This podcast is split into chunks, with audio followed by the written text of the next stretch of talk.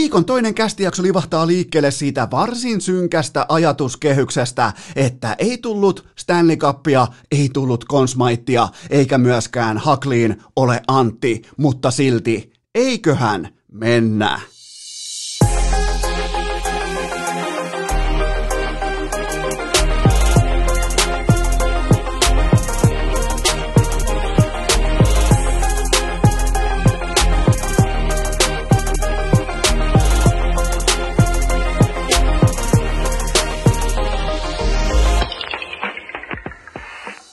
Tervetuloa te kaikki mitä rakkahimmat kummikuuntelijat, paitsi te saatanan heiskas vihajat urheilukästin mukaan on tiistai 29. päivä syyskuuta ja ettepä muuten arvaakaan kuka on saanut fanipostia, nimittäin tuottajakopella on sydämien ryydittämä fanipostikirjelmä tuossa hänen tassujensa päällä. Me ihmetellään sitä, se on nyt urheilukästin piskuisen 239 jaksoa pitkän historian. Se on ensimmäinen virallinen fanikirje, se toki tuli sähköisesti ja hauskan siitä tekee se, että tämä lähettäjä on ilmeisesti jonkinlaisten niinku tubettajien fani tai mulla on nimittäin nyt voimakas viba siitä, että hän yritti lähettää jollekin aivan muulle tämän pikkukirjelmänsä, koska hän toivo nyt multa, Eno Eskolta ja tuottaja Kopelta, että me tehtäisiin enemmän unboxing videoita, eli avataan joku laatikko, hän sanoi siinä kirjelmässä, että voisitte vaikka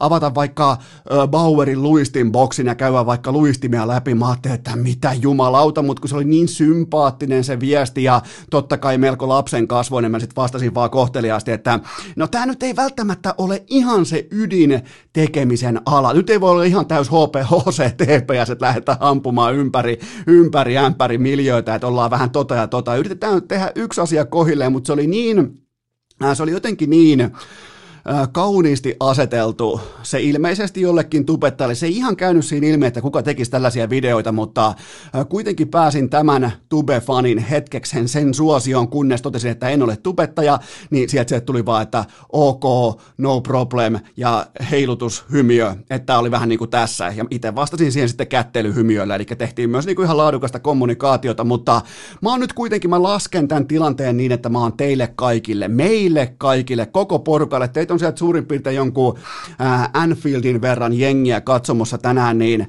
mä teen ikinä ensimmäisen, siis ensimmäinen laatuaan koskaan urheilukästin unboxing. Mä valkkaan ihan randomisti inboxista yhden videon, laitan sen pyörimään ja saatte siihen mun ihan autenttisen live-reaktion. Ää, sen lähettää tämän videon lähettää nyt tällainen henkilö kuin ö, Elias Ilkko ja se alkaa nyt. Jumalauta. Raksila, tapahtunut paikkana Raksila, Kukkonen jäällä. 2-1 hyökkäys. Kukkoselta ihan hävytön rysty. Siinä oli urheilukästin ensimmäinen unboxing. Miettikää, mä oon tehnyt yhden unboxingin koko mun elämässä. Ja sieltä tulee Lasse Kukkonen, joka on kertaalleen lopettanut uransa ihan siis uskomattoman näläkäsellä ja kiimasella liuvulla Raksilassa aamureeneissä rystyratkaisulla.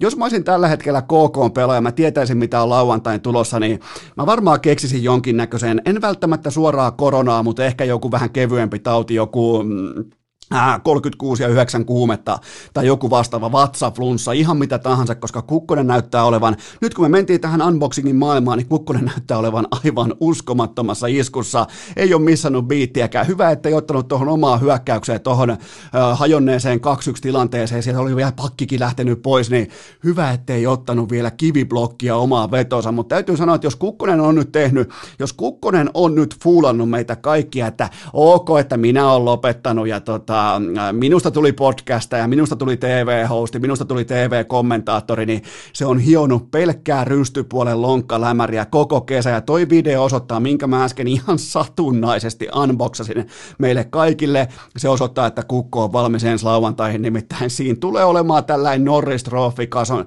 tason kausi. Miettikää, jos pelaa, jos kukko pelaa niin sanotusti liian hyvin, painaa vaikka tuohon hatun nimenomaan rystyltä, rystylonkkalämmyllä, niin Kärppien on pakko työntää rollia keskelle. Puoli miljoonaa, mitä 600 tonnia kukolle ihan tuohon vaan, niin kyllä löytyy se hintaraja, missä kukko alkaa jossain vaiheessa pelaamaan, mutta mä annan siis vaan Mä annan ihan rehellisen. Mun tehtävä on toimia objektiivisesti suomalaisen sekä kuuntelin että jääkiekon eduksi. Niin mä vaan nyt totean tuolta pohjoisista käsin tämän unboxing-videon myötä, että kukko on ihan järkyttävän kovassa vireessä. Että kaikki tällaiset niinku, onko ruostetta koneessa spekulaatiot, niin ne on kuollut. Ne on kuollut tuohon videoon, nimittäin sieltä tulee huippukuntoinen kukko, jolta siis korona meinasi varastaa sen niin sanotun viimeisen ottelun. Ja mulla vähän niin kuin jopa sydän hymyilee. Vähän niin kuin tässä tulee inboxiin yksi kappale tällaisia fanikirjelmiä, jotka ei ole edes mulle tarkoitettuja eikä tuottaja kopelle, mutta jotenkin tuli vaan niin kuin sivulauseessa hyvä fiilis, hyvä olo, koska kaikki muu on enemmän tai vähemmän kuitenkin mennyt mulla ja sulla meillä kaikilla aivan päin persettä alkaen tuolta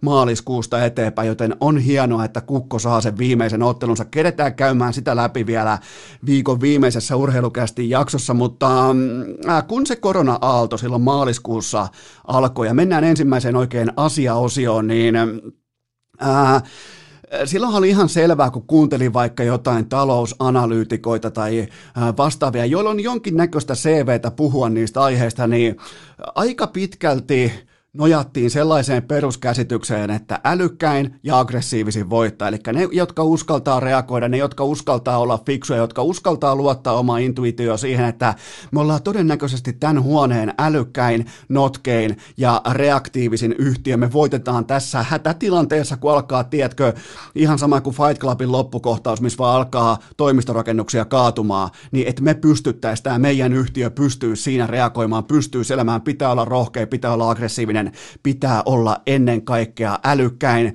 Mitä on, mitä keskimäärin urheilussa on äly, mitä on järki, mitä on tilanteen tunnistaminen, mitä on sellainen maalaisjärki, voisiko jopa sanoa. Se on ehkä kaunein termi tähän kohtaan, maalaisjärki. No se on sitä, että kun sä käyt jonkun tietyn koulutuskurssin läpi, oppitunnin läpi, käyt vaikka kokonaisen opin ahjon läpi, vaikka ammattikorkeakoulun tai yliopiston, niin siellä tulee vastaan virheitä, siellä tulee vastaan sellaisia tilanteita, missä sulle asetetaan tietty standardi ja sulle ei ihan vielä kuitenkaan siihen riitä. Ja jos sä siitä pystyt oppimaan siitä tilanteesta, että sä näet sen riman korkeuden sun silmien eessä loppuun asti, oikeastaan mieluiten koko loppuelämän ajan, mutta ainakin siinä vaikka urheilussa tai siinä sun uralla, ainakin siinä aspektissa sä pystyisit aina näkemään, että missä se rima menee, missä se korkeimman menestyksen rima kulkee ja nyt tullaan siihen, minkä takia Tampa Bay Lightning voitti mestaruuden. Se ei sinällään Siinä ei ole mitään yllättävää tai ihmeellistä, että Tampa Bay Lightning voittaa 2020 mestaruuden tällä tavalla, koska ne sai opiskella kädestä pitäen. Ihan siis professoreiden, hyvä ettei emeritusprofessoreiden johdolla Duncan Keith, Patrick Kane, Jonathan Taves tasan viisi vuotta sitten, että missä se rima on, miten se rima tulee asettaa sinne ja miten siitä mennään kaiken lisäksi vielä yli, koska mä ö, ö, olin paikan päällä siis tämän koko finaalisarjan silloin viisi vuotta sitten, olin Viasatin tuotantoryhmässä mukana, ihan siis ö, sivuroolissa, taustaviulussa katsomassa, että asiat ei nyt ihan täysin me päin persettä, ei, niin kuin ei mennytkään, kaikki meni oikeastaan nappiin, paitsi no toki Jukka Elonen katosi jossain vaiheessa paikan päältä ja piti itse hypätä sitten kameroiden eteen, ja no se on, se on Viasatin miinus, mutta siellä sen ei, ei tarvi sinällään olla jääkiekon asiantuntija tai ei tarvi toitottaa omaa erinomaisuutta, että pystyy huomaamaan sen standardieron Chicago Blackhawksin johtavien pelaajien ja Tampa Bay Lightningin nousevien johtavien pelaajien, kuten vaikka Stamkos, joka nyt totta kai tänä syksynä ei pelannut kuin sen yhden vaihon, pari vaihtoa, viisi vaihtoa, uh, Hedman, uh, Kuchero, Palat, kumppani Tyler Johnson, niin uh, sieltä alkaa ehkä näkymään niitä samoja voisiko sanoa, askelmia, mitä Tampa Bay otti nyt tässä hetkessä. Ne kävi sen koulun läpi, ne opiskeli sen koko tutkinnon läpi ja ne tuli sen valmiin paketin kanssa nyt tähän syksyyn, tähän erikoishetkeen, kun kaikki Fight Clubin loppukohtauksen henkisesti, kaikki muu romahtaa ympärillä ja ne uskaltaa olla älykkäitä, niillä on koko firman älykkäin päävalmentaja John Cooper, ne uskaltaa olla aggressiivisia, ne huomaa, kun niiden vastustaja huojuu köysissä, mitä tekee, hyökätään päälle, vetäydytään sen jälkeen, hyökätään, hyökätään, hyökätään, vetäydytään taas vähäksi aikaa, uskalletaan olla aggressiivisia sillä hetkellä, kun ne huomaa, että vähän ehkä tuoksuu jään päällä pienimuotoisesti jo veri. Joten 2015 Game 6 United Centerin Madhouseissa oli siihen aikaan, en tiedä onko, onko jopa vieläkin, mutta siihen aikaan oli NHLn historian äh, kallein yksittäinen kotiottelun lippu ja, ja me oltiin siellä sitten Mäkisen kanssa totta kai tekemässä TV-lähetystä ja siitä ottelusta muistan sen, että yhteen ollaan Duncan Keat, ja mä en katsonut mitään videoita, mä vaan puhun, että mitä mä näin, kun mä olin siellä hallilla. Duncan Keat yhteen ollaan omasta reboundista, ja kahteen ollaan Patrick, äh, Patrick Kane toispolvi Vantaimen lä- lämäristä. Ja nyt kun miettii tätä, se ottelu päättyi 2-0, Corey Crawford pelasi hienon nollapelin, Steven Stamkos kävi kerran ylärimassa, ja oli siinä pari muutakin tonttia, mutta miet, ja ennen kaikkea se, että miten Chicagon pelaajat heittäytyy kahdella miehellä kiekon eteen, kolmella miehellä kiekon eteen, niin mietitään nyt, että mitä me nähtiin viime yönä. Toi, toi jääkiekotteluhan ei ollut mikään historiallinen spektaakkeli, mutta niin ei ollut Game 6 silloin, kun oli kaikkien aikojen kotiyleisö ja kaikkien aikojen lipunhinnat ja äh, kaikkien aikojen kansallislaulu, niin eihän se siis mikään spektaakkeli ollut. Eihän, silloin kun otetaan se kuristusote ja pidetään se tiukkana, niin hyvin harvoin nähdään siellä vapaaotteluhäkissä samaan aikaan takaperin voltteja tai jotain pääpotkuja. Silloin kun vaan pidetään tiukasti ote kiinni ja viedään se kaveri unten maille, niin nyt kun katsoo viime yötä, niin yhteen ollaan Braden Point omasta reboundista spekulatiivisesti voisi olla ihan yhtä hyvin, kuten Duncan Keith aikoina, niin voisi olla tämän playoff-syksyn MVP, kun taas sitten kahteen ollaan toispolvityyppisesti Van-timerilla vastahyökkäyksestä enemmän tai vähemmän peliarkkuun. Joten tota, hirveästi samoja tekijöitä. Vasilievski pelasi just tasan tarkkaa yhtä laadukkaasti. Ei tarvinnut olla edes yhtä laadukas kuin Corey Crawford aikoinaan, kun taas sitten Öö, nyt varsinkin mulle jäi toi jonkinnäköinen valokuva muistihetki tuosta ihan loppusekunneista, kun Jamie Benillä on kiekko rumasti erkatussa lavassaan, hän ampuu kohti Vasilievskin maalia, niin siihen hyppää ei yhtä, ei kahta, vaan kolme Tampan pelaajaa, joista Ryan McDonough vielä hampaat edellä siihen kiekon laukaisulinjalle, siis blokka, yksi blokkaa yläkulmaa, toinen blokkaa alakulmaa ja yksi ottaa siihen kiekkoon vielä mailla blokin, niin mulle tuli siis ihan oikeasti sellainen fiilis, että mä oon nähnyt ton saman ottelun aikaisemminkin, niin mulle tuli samalla myös, vaikka mua ärsyttää, että, ärsyttää, että Dallas ei voittanut seitsemässä. Mä olisin sanonut siitä, että tämä on siis ihan henkilökohtainen syy. Mä olisin sanonut kaikkien aikojen bragging rightsit, melkein jopa sinne leijonat MM-kultaa 2019 luokkaan, mutta ja siihen vielä Heiskaselle konsmaitti, niin, niin olisi ollut kaikkien aikojen bragging rightsit, mutta mä menetin ne tohon kohtaan, mutta mulle tuli oikeasti, mulle tuli hyvä fiilis, kun mä näin sen, että kuinka Tampa Bay on maksanut ja ehkä jopa vähän kliseisesti. Silloin kun puhutaan oppirahojen maksamisesta, niin useimmiten silloin asiantuntija ei ole studiossa jaksanut tehdä ihan täysin töitä, mutta nyt voidaan puhua jopa niin kuin lainan takaisin maksuohjelmasta. Laina otettiin 2014-2015 kaudella. Nähtiin, miten ne professorit luen, luennoi siellä Madhouseissa Game 6, kun Chicago voittaa 2-0 ja nyt kun on käyty se koko mankeli läpi, pettymykset läpi, kaikki viime vuoden sweepi, kaikki läpi, niin eihän tota joukkuetta voinut pysäyttää. Ei, ei, eikä siis, ei Dallasilla ollut lopulta siis, oikeastaan en voi sanoa, että siivuakaan, mutta Dallasille ei ollut. Dallas oli, Dallas oli tällä kertaa opiskelijaroolissa. Ne oli vähän niin kuin luokkaretki tyyppisesti, siis hyvällä sanottuna.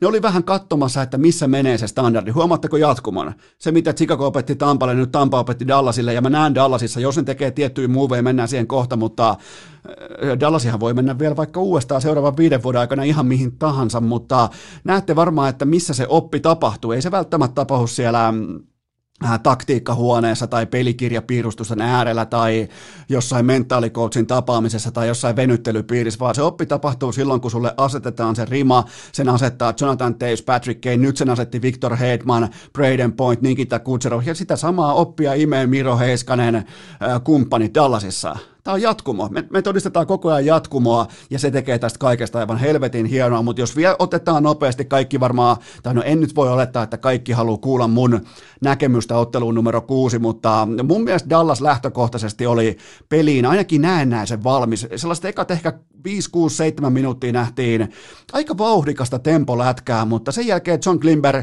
tekee oman maalin ottamalla aivan idiootti jäähyn, siis älä anna mailapainetta vastustajan jalkoihin silloin, kun sä tiedät, että se jarruttaa kohti laitaa. Älä tee sitä, älä tarjoa lapaa sinne luistimen terän alle, koska ihan jokainen, joka on vartin kauemmin seurannut urheilua, koskaan elämässään tietää, että mikä on lopputulos. Se on se, että se on kerran kerrasta, se lapa vie sen terän pois siitä jäästä ja se jätkä kaatuu ja tuomari ei voi mitään muuta nostaa kättä pystyyn ja siitä sitten ylivoimalla Braden Point ehkä vähän uh, Hudobinin avustuksella uh, sokkoreboundista laittoi ylävillaan yhteen nollaan, jäi myös voittomaaliksi ja sitten toisen maalin teki omiin Alexander Radulov. Miettikää, että teillä on selkä seinää vasten, on ottelu numero kuusi, on pelattu pitkä, pitkä tupla, äh, kuplasessi, ollaan aika lopen uupuneita. Voisi kuvitella, että fokus on aina seuraavassa pelillisessä teossa. Fokus on aina siinä, että miten minä, ää, miten minä Alexander tässä tilanteessa voin tehdä joukkueestani paremman, niin minkälainen ajatusvingi pitää tapahtua mentaalitasolla, että sä keksit, John Glimperin kanssa. Joo, hei, tehdään sellainen kikka, että äh, Glimperi lähtee läpi ja joo keskikaistaa, ja mä heitän täältä sitten tuommoisen päänkorkusen lätyn sinne vastustajan siniviivalle, niin ota touchdowni, lyö pallo maahan ja laita helppo sisään. Mitä vittua? Ja se matsi oli käytännössä siinä. Ette te voi antaa keskisaumasta rintakehän korkuisia syöttöjä sille, että pak Mikki hakee läpiajoa, ottelu numero 6, Stanley Cupin finaalit, mutta tästä tullaan niihin oppirahoihin, siihen kypsyyteen, ei me nähty Tampalta Patrick Mahomes-tyyppisiä heittoja. Mahomes muuten pitää sanoa tähän kohtaan jo sen verran, että Toinen erätauko Stanley Cupin viime finaalissa, toinen erätauko, eli 40 minuuttia pelattu jääkiekkoa Dallasilla, kahdeksan laukausta, samaan aikaan täsmälleen samalla kellonlyömällä NFL-ottelu Baltimore vastaan Kansas City puoliajalla Patrick Mahomesilla neljä touchdownia. Kahdeksan laukausta, neljä touchdownia samaan aikaan, ja silloin mä tein eh, vähän niin kuin kirjanpidollisen alaskirjaukset, mä myin mun kaikki Dallasin osakkeet, ne oli, ne oli siinä kohtaa. Mä totesin, että jos tuolla jenkkifutajat painaa saman verran melkein, tai puolet touchdowneja pöytään laukaisumäärästään, niin se on pakko olla, se on lopullinen merkki jostain jopa meillä täällä Miro Heiskasen ehdottomassa fanikerhossa, josta muuten joutuu tällä hetkellä antaa potkuja aika monelle taholle, mutta se ehkä käydään myöhemmin läpi, mutta Tampa voitti 2-0 ja paremmat parrat voitti ja te voitte käsittää termin paremmat parrat millä, mi, millä tavalla tahansa, mutta ne, ne voitti ne pelaajat, kellä se parta kasvaa mustana, tummana, jämptinä, jylhänä. Sieltä ei oikein näy suuta, jos se näkyy, se ei hymyile ikinä, paitsi silloin kun on mestaruuspokaali käsissä. Siinä on se ero. Me nähtiin tämä viisi vuotta sitten mä, mä näin paikan päältä, te näitte telkkarissa, me nähtiin tämä jo, että mi, mi, mitä se on, missä se menee se standardi, ja, ja miehet voitti pojat. Si, siitä oli kyse näissä finaaleissa, ja Dallas olisi tarvinnut paljon, paljon kuulkaa muutakin kuin joku Nick Kaamanon rystysivallus sisään siinä, oliko nelosottelussa. Paljon muitakin apuja, en, en välttämättä, vaikka ne olisi voittanut tuossa viikonloppuna Dallas molemmat ottelut ja olisi johtanut ottelusarjaa ää, täten ä, 3-2, niin, niin en uskalla tulla väittämään, että olisi välttämättä riittänyt nyt sitten yli kuudennen ja seitsemännen ottelun, koska Tampa päätti toimia kuin Chicago Blackhawks aikoinaan, olla se kypsä dynastiatyyppinen, vaikka ei ole voittanutkaan vielä mitään, niin se dynastiatyyppinen joukkue, joka tietää, mitä se tekee, miksi se tekee, koska ne on älykkäitä, ne on aggressiivisia ja ne pystyy ottamaan sen kuristusotteen ja viemään sen vastustajan pois siitä ottelusta. Öö,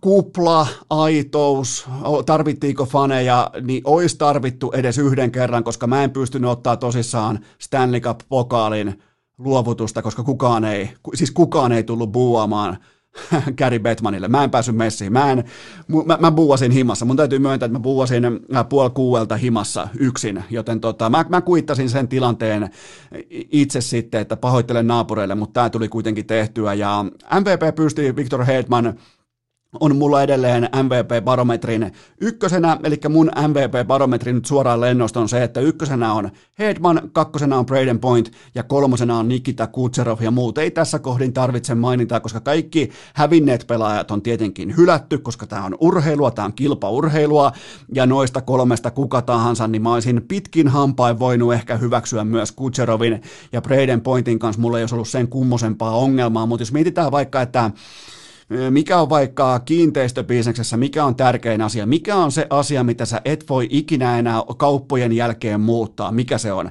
Se on sijainti. Victor Hedman on ton organisaation sijainti. Nämä kaikki muut on vähän niin kuin vaikka joku laaduka, laadukas pinnotemateriaali tai mahtava keittiö tai uskomaton parveke tai vastaava joku kattokruunu, mutta Victor Hedman on se sijainti. Se on se kaikki kaikessa. Se on se koko ladon ovet, seinät ja kaikki luukut ja ilmastointiväylät ja siinä mielessä kun puhutaan arvokkaimmasta pelaajasta, näissä playareissa, niin ei ole kahta kysymystäkään, etteikö tämä mennyt oikein. Kymmenen maalia ja ihan siis vastaan sanomatonta dominoivaa jääkiekkoa, ihan niin kuin eräs Duncan Keat viisi vuotta sitten, että ne on tehty ne läksyt ihan siitä käden etäisyyttä, silloin sai olla vielä jopa niin kuin ihan etäisyydet, etäisyydetkin vaikka minimaalisia, niin, niin ihan samalla tavalla dominoivaa kokonaisvaltaista jääkiekkoa kuin Duncan Keat, silloinen MVP viisi vuotta sitten, joten tota, mutta onneksi kuitenkin NHL-toimittajat kävi vielä ihan loppumetreillä, tiedätkö, vähän niin kuin laitetaan jo kynää penaalia ja lähdetään pois kuplan suunnalta, niin vielä kävi NHL-toimittajat NHL-komissa kertaalleen takaluukusta häpäsemässä itsensä ja ilmoitti, että Hudopin ja Jamie Benn oli näissä pudotuspeleissä siis kaikissa otteluissa arvokkaampi pelaaja kuin Miro että ne pysty vielä kuitenkin häpäsemään itsensä tuohon loppuun. Oltiin jo kotiin lähdössä, niin eiköhän pena vedä sitten S-hihasta ja heitetään se Hudopin ja Jamie Benn sinne Heiskasen eteen, mutta mä olin onnellinen mestareista, mä, halu, mä, mä tykkäsin heidän, miten ne presentoi itsensä, mä tykkäsin, miten ne kantoi itsensä voiton hetkellä, mä jotenkin oli nautinnollista nähdä John Cooper, Victor Hedman, totta kai Steven Stamkos, Killon, Ryan McDonough, kumppanit, siellä on nimittäin laitettu toistoja pikkusen verran sisään ilman minkäännäköistä palkintoa, ja tämä meni täsmälleen oikeaan osoitteeseen. Mä oon teille kuitenkin nyt velkaa myös Miro Heiskasen fanikerhon puheenjohtajana. Mä oon teille velkaa playoff Savotan loppuarvion verran ja, ja 26 peliä korjaan 27 äh, ottelua Mirolla, 26 tehopistettä, plus kahdeksan ja tasan 26 minuuttia jäällä iltaa kohden. Ja ihan siis puti puhtaasti Victor Hedman luokan numeroita, hitusen verran tehokkuudelta jopa parempia numeroita. Äh, pelillisesti ei lähelläkään yhtä dominoiva kokonaisvaltainen jääkiekkoilija kuin Victor Hedman, mutta niin ei ole kukaan muukaan tällä hetkellä, joten ei tämä nyt ihan täysin vihkoa Heiskaselta mennyt. Ja tämä oli myös yksi kaikkien aikojen aikojen Suomen kovimmista playoff-rupeamista yksittäiseltä pelaajalta koskaan. Se, se on ihan selvä asia. Se, se vasta nyt, kun tullaan pois tästä yö sisään, yö ulos tyyppisestä syklistä, että aina tuijotetaan seuraavaa peliä, edellistä peliä, niin kun tullaan ulos tästä syklistä, ehkä kuukauden päästä, ehkä kahden kuukauden päästä me tajutaan, että jumalauta, noi numerot on ihan tajuttomia, kun ne on niinku tyyppiluokkaa, ne on tyyppiluokkaa Braden Point, ne on tyyppiluokkaa Nathan McKinnon, ne on tyyppiluokkaa Mikko Rantanen ja toi on pakki toi poika, ja tämä otanta 27 ottelua, tämä vastaa jo tuommoista äh, yhtä kolmasosaa kokonaisesta NHL-kaudesta. Tämä ei ole niin kuin mitään, tämä ei ole mitään, että tehtäisiin yhden erän perusteella jotain johtopäätöksiä. Ja tämä, on, tämä ei ole minkään loppu, ja tämä ei ollut siis, mä, mä ihme, tai tavallaan mä, mä haluan myös ymmärtää teitä, koska mä oon änkenyt tämän Miro Heiskasen MVP pystin teidän kurkusta alas niin saatanan kovin otte, ja se on mun tyyli. Se tulee olemaan jatkossakin, jos ei kiinnosta suksin vittuun, mutta homman nimi on kuitenkin se, että, se, että tota, sieltä tuli kovaa Heiskas vihaa vastapalloa inboxissa nyt sitten tappio hetkellä, mutta mä tuun kuitenkin sen verran vielä laittaa kapuloita teidän viharattaisiin, että tämä ei ollut minkään loppu, vaan tämä oli vasta historiallisen tarinan alku. Nimittäin nyt me nähtiin ensimmäinen öö, valon kajaste siitä, että mitä toi poika tulee olemaan seuraavat 12, 13, 14 vuotta. Mulla on vielä nopea tällainen finalistien ihan pikainen, tämä ei sinällään enää ole välttämättä nyt topikki tähän päivään tai edes huomiseen, mutta mä haluan kuitenkin vaan nopeasti paketoida sen, että mitä mä odotan näiltä organisaatioilta, kun katsotaan tuohon lähitulevaisuuteen. Tampa Bay Lightning, tässä on itse asiassa olemassa jo pikaisen dynastian ainekset, koska Totta kai siellä ollaan nyt jo puolikovien kysymysten äärellä, mutta ensimmäiset ihan oikeat dominopalat tulee liikkeelle siihen pöydän päälle vasta kesällä 2022. Silloin on vaikka Braden Point ja Andrei Palat, ne kävelee silloin pankki, etenkin pointti, niin silloin joutuu tekemään jotain, mitä se jotain, onko se Sergachev nyt heti kärkeen, mitä se jotain on, se selviää silloin, mutta tässä on nyt erittäin hyvät rakennuspalikat pitää tämä homma kasassa ja liikkua pokaalin kanssa eteenpäin, kun taas sitten Dallas Stars – ne on finalisti, ne on, läntinen, ne on lännen mestari, ne on hallitseva lännen mestari. Mä haluan nyt puhua teille arvoista, jotka ei sinällään merkitse mulle yhtään mitään. Puhutaan vaikka suomalaisittain hopea mitalisteista tai vaikka lännen mestareista tai että sinne, tiedätkö, laitetaan sinne hallin kattoon se Nashville henkisesti se viiri, että me ollaan lännen paras joukkue, niin niin tota, nyt sitten finaalien lännen mestaruuden aivan kaikki se tähtipöly talteen jätesäkkiin, se rodutaan sinne Texasiin takaisin, ja sen jälkeen tällä tähtipölyllä, kun se on vielä se vipu käytössä, kylmästi vaan Seginiä, Benniä, Radulovia myyntiin, kaupaksi, sopattavaksi jotenkin. Ihan, ihan siis vaan rajuin ottein. Nyt ne on pelannut telkassa primetimeissa, nyt ne on ollut paljon esillä, ne on ollut mediassa, ne on johtaneet joukkueensa, vittu Tyler sekin johtanut joukkueensa NHL-finaaleihin. Niillä on tällä hetkellä valueta. Niin, Dallasilla on vipua, jos ne alkaa soppailemaan noita niiden etukorin kärkijätkiä, siis palkkanauhansa puolesta. Ja mieluiten tietenkin Tyler sekin pitää pystyä nyt tässä tilanteessa, kun ollaan, tiedätkö, ollaan lännen mestareita, niin pitää pystyä kaivamaan – se, se suunta, mihin ton pojan pystyy nyt laittaa liikkeelle. Se olisi unelmatilanne, että noin kaikki kolme edellä mainittua, Segin, Ben ja Radulov, saataisiin vivutettua tuot helvettiin hyvällä hintalapulla, äh, koska siellä alkaa nyt kuitenkin neuvottelut Hintsin, äh, Gurianovin, Faksan ja jopa miettikää Corey Perrin kanssa. Jos siinä on hintalappu kohillaan, niin sekin on melkein jatkettava tuolla ja vuoden päästä on sitten Miro Heiskanen, Oleksiak ja vaikka Dickinson. Joten äh, mikäli Dallas aikoo ihan oikeasti ja se uskaltaa ihan oikeasti kurottaa sinne tähtiin, niin se rakentaa ihan koko liiketoimintansa Miro Heiskasen ympärille, koska me ollaan nyt nähty, että mihin saakka riittää Tyler Sekinillä, ja se vastaus on tosi paikassa, ettei yhtään mihinkään. Steven, Stam, Steven Stamkos pelasi viiden vaihdon mitassa paremmat finaalit kuin Segin, Ben ja Radulov yhteensä, jos mittaa vaan maalimääriä, joten tota, Äh, Tuossa on, tos on resepti. Dallasin pitää ottaa tästä kaikki arvot talteen, koska tällaisia sotteja, tällaisia neuvotteluvipuja nyt ei ihan joka päivä tarjota jääkiekko-nimisessä organisaatiotoiminnassa, mutta äh, tähän loppuun piti normaaliin tapaan todeta teille rauhallisen tahdikkaasti, että Dallas in seven, mutta nyt sekin on peruttu ja onnittelut kaikille ihan joka ikiselle Tampa-fanille täällä Suomessa, koska te olette mestaruuden. Te olette Lordi Stanleyn kenties koko urheilun vaikeiten voitettavimman pokaalin arvoinen organisaatio. Urheilukääst! Isoäidin kellarinörttien Excel-taulukko asialla jo vuodesta 2018.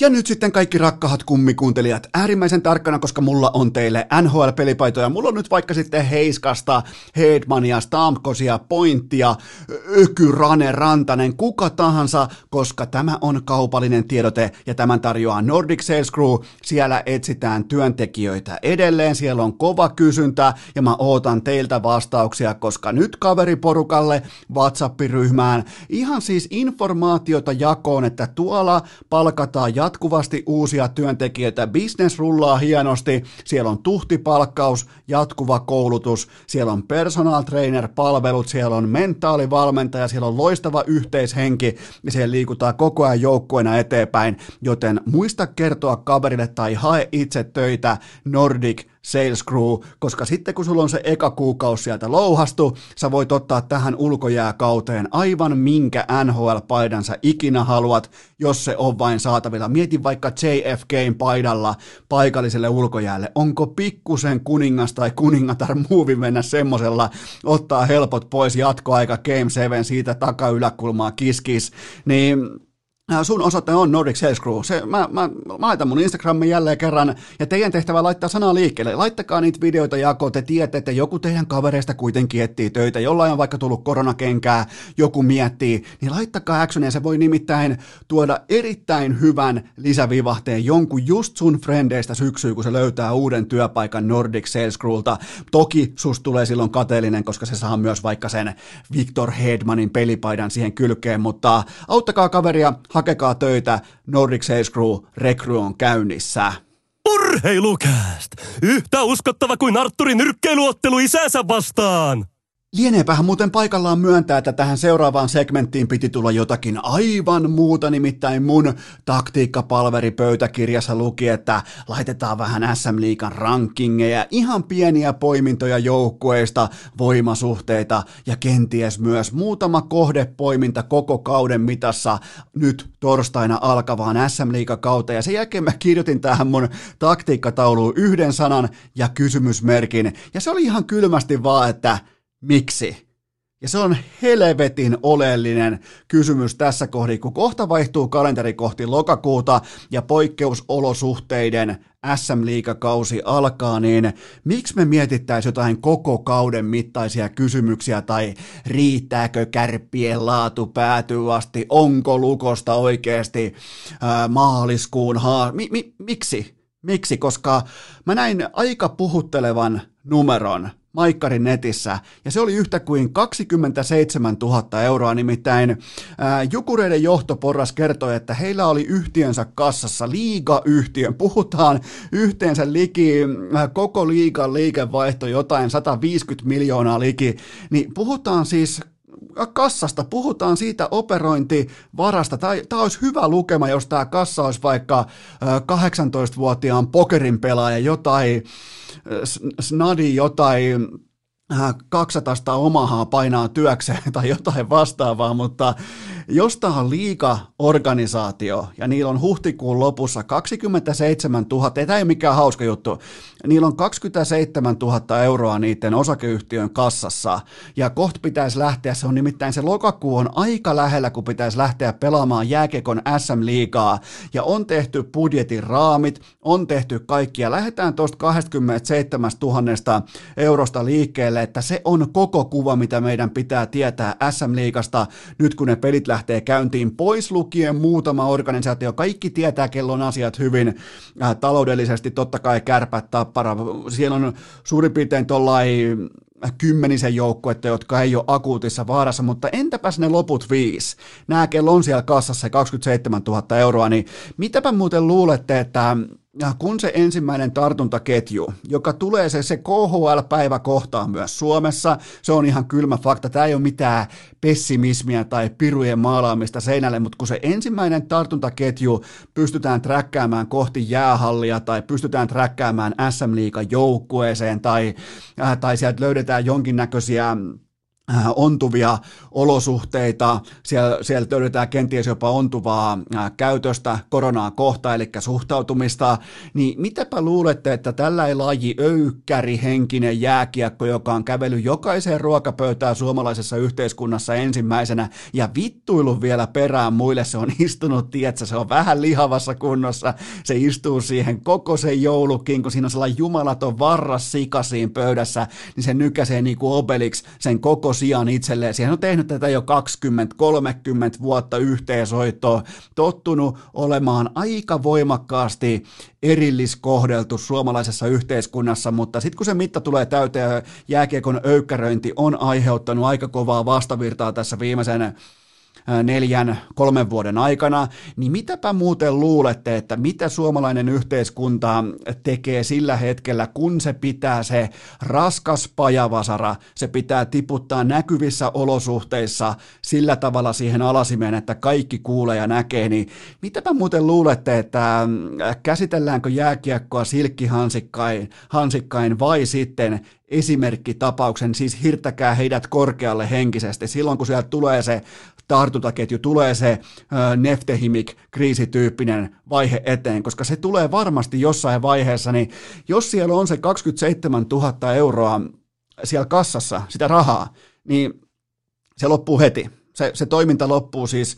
kun veitsellä leikattu. KHL ei lopu, koska se on oligarkkibisnestä, tai siis korjaan se on sataprosenttisesti suomalaisomisteista nikkelibisnestä, niin tota, se loppuu kuin seinään. Siis SM Liiga loppuu sillä sekunnilla, kun jäähallin ovi menee kiinni, siinä on munalukko päällä, GG lukee chatissa se loppuu siihen, joten tässä pitää olla fokus, kun lähdetään pelaamaan jääkiekkoa. Ja nimenomaan siinä nyt tulee aika paljon siirrettyä vastuuta myös heille, jotka on niitä pää osan esittäjiä, eli pelaajia, miten riittää maltti, pystyykö olemaan poissa paikallisesta yökerhosta, nyt taas menee aikataulut, San, Sanna Mari vaihtaa yökerhojen aukioloaikaa, pystyykö se nousukas joku vaikka, missä se olisi kunnon yöelämää vielä, pystyykö se, joka tekee eka kierroksen, eka kolme neljä peliä, se Vaasan sportin laita hyökkää, pystyykö se tekemään niihin matsiin vaikka viisi kaappia, pystyykö olemaan kaukana paikallisesta bubista, jossa tulee se 82 Herran Jumala selkään taputtelua illalla, että sä oot kova jätkä, sama ruotsiksi perään, niin, niin tota, mä, mä väitän, että ei pysty ei noin junnut osaa. Me ollaan nyt nähty, että mitä tapahtuu, kun annetaan junnuille vapaat kädet. Ja vituiksi menee. Niin kuin moni muukin asia, se on ymmärrettävää, koska ei, ei lapset ja ei nuoret aikuiset osaa suhtautua näihin asioihin vakavasti. Ja nyt meillä olisi vähän niin kuin Äh, tuommoisten 24, 25, 22-vuotiaiden miesten pojan koltiaisten käsissä 150 miljoonan euron liikevaihtoa, niin, niin tota, hmm, mites, mites tästä lähdetään nyt eteenpäin, mutta se on mitä on ja, ja tota, Toi on kyllä, toi on todella puhutteleva numero, kun Jukureiden kanssa on huhtikuussa 27 000 euroa, niin, niin siinä, siinä valossa on turha lähteä tekemään mitään kausiennusteita tai miettimään sitä, että pystyykö, riittääkö vaikka Pekka Virran valmennus tai, tai miten vaikka nämä pätkähankinnat, tai koska ne on kaikki sellaisia pienen kuvan tai joku niin kuin mikrotason tarkasteltavia pointteja, ehkä päivä sieltä, toinen täältä, mutta tämä on se kaikista oleellinen, että mitä sitten, kun ei ole vaikka kasvo, äh, kasvosuojapakkoja, kasvomaskipakkoja jäähalleissa, ei välttämättä oteta korona ihan täysin tosissaan, mitä tapahtuu sinä päivänä, kun kioski menee kiinni, mitä tapahtuu sinä päivänä, kun sieltä tulee se ensimmäinen clusterfuck-tyyppinen ilmiö, se iskee liikaseuran äh, toimistolle, se, se iskee numeroiden muodossa, se iskee lockdownin muodossa, se iskee sen muodossa, että THL ja Avi laittaa kioskia kiinni, laittaa vaikka 50 hengen kokoontumisrajat takaisin. Mitä silloin tapahtuu, kun sulla on 27 000 euroa kassassa? Niin se on se kysymys. Silloin ei ole mitään väliä, että miten pelaa joku Pulyjärvi tai miten pelaa Aaturäty tai miten pelaa Anton Lundell tai onko Kontiolaa hankittu vai ei. Jos tämä homma tästä eteenpäin ei ole aikuisten käsissä. Ja mulla on, mulla on erittäin Mä en haluaisi olla pessimisti, koska urheilukästä on muutenkin aina 5 kautta 5 podcastia, aina mennään posin kautta ja kehutaan kaikki ristiin rastiin, mutta mulla on jotenkin todella, todella, todella maltilliset odotukset sen tiimoilta, että miten nämä räkänokat pystyy kantamaan itseä sillä hetkellä, kun pitäisi vähän niin kuin olla kansankaapin päällä ja tarjota viihdettä, mutta mitä sitten, kun se menee se jää, mitä sitten, kun lähdetään pois jäähallilta, niin maltetaanko olla rauhassa, maltetaanko olla lähtemättä sinne jonnekin, missä sua taputellaan? Tuttuun tapaan selkää, koska sehän on se paljon kovempi palkkanauha kuin ne, se 4000 euroa, se 5000 euroa kuussa. Se on se, se on se pääpalkka, on se, kun sut tunnistetaan kahvilassa, sua tullaan kehumaan kylillä, sut pysätetään kaverikuvaa, se on se pääpalkkanauha, niin miten näistä viehätyksistä nämä marginaaliammattilaiset pysyy poissa. Mä en siis epäile veteraanipelaajia, mä en epäile äh, meritoituneita pelaajia, mutta mä epäilen todella voimakkaasti, että miten isossa kuvassa koko SM-liiga pystyy kantamaan itsensä nyt varsinkin, kun kaikki käyrät osoittaa kohti taivasta, koronakäyrät on nousussa, liika alkaa väistämättä torstai-iltana, niin miten helvetistä tästä tulee läpi? Ja sitä mä, sitä mä en voi kritisoida ketään, mä en koskaan tule siitä kritisoimaan ketään, että yritetään asioita taistellaan asioiden puolesta ja halutaan viedä asioita läpi, mutta kun mä juttelen niiden ihmisten kanssa, jotka on vaikka liiga-organisaatioissa, vaikka toimistolla töissä tai ne on vaikka pelaajistossa, ne on vaikka jotenkin mukana siinä päivittäisessä actionissa, niin se viesti sieltä kentältä on ollut tähän saakka se, että no tämä nyt on vaan tällainen korona, että kyllähän tämä tästä menee, kuulkaa, kun jätkien kanssa pistetään vähän lötöä reppuun ja mutta siis tolleen urheilijat ja jääkiekkoit varsinkin, kun ollaan öykkäri perhe. Ollaan siinä, ja mä oon osa sitä. Mä oon, mä oon itse ex-jääkiekkoille ihan paska. Se ei tee, se ei tee kuitenkaan tyhjäksi sitä faktaa, ettenkö mä olisi osa jääkiekkoperhettä ja nimenomaan sitä öykkäriyhteiskuntaa, jotka tottuu istumaan ensimmäisen ruokapöytään ja toimimaan vähän niin kuin omalakisesti, mutta herra Jumala, kun se THL tai AVI tulee ja ilmoittaa, että nyt meni muuten jäähalli kiinni, niin se 20, 27 000 euroa siellä kassassa, niin se on naps ja se on poissa. Urheilukääst! Ei aina paras, mutta joka ikinen kerta ilmainen! Ja nyt sitten kaikki tähän välikköön todella, todella tarkkana, koska te olette toivoneet tätä asiaa. Tämä on toistaiseksi toteutettavissa vain pääkaupunkiseudulla, nimenomaan tällä laajalla pääkaupunkiseudulla, mutta nyt tämä on realismia, tämä on kaupallinen tiedote ja tämän tarjoaa Humble Smoothiet, koska mä oon tehnyt teille Eno Eskon ikioman Humble-paketin. Siinä on 12 pulloa koko Suomen parasta, koko syksyn, koko maailman parasta smoothieta. Siinä on 12 pulloa ja se maksaa 25 euroa. Voitte tilata sen suoraan kotiovelle. Siinä on mukana viisi kappaletta mangoa, mun suosikki, viisi kappaletta ananaskookosta ja yksi kappale marjaa ja yksi kappale vihreitä, eli yhteensä 12 pulloa maksaa 25 euroa. Menkää tilaamaan, mä laitan mun Instagramiin vähän linkkiä jakoon, niin menkää tilaamaan. Tää on vähän tällainen kokeilu, että tilaa, m- miten syttyykö, syttyykö jengi samalla tavalla kuin vaikka urheilujuomiin tai vastaaviin, mutta tää on nyt kokeilu. Näyttäkää, että te olette kummikuuntelijat. Näyttäkää, että te olette turhaa johonkin inboxiin laittanut viestiä, että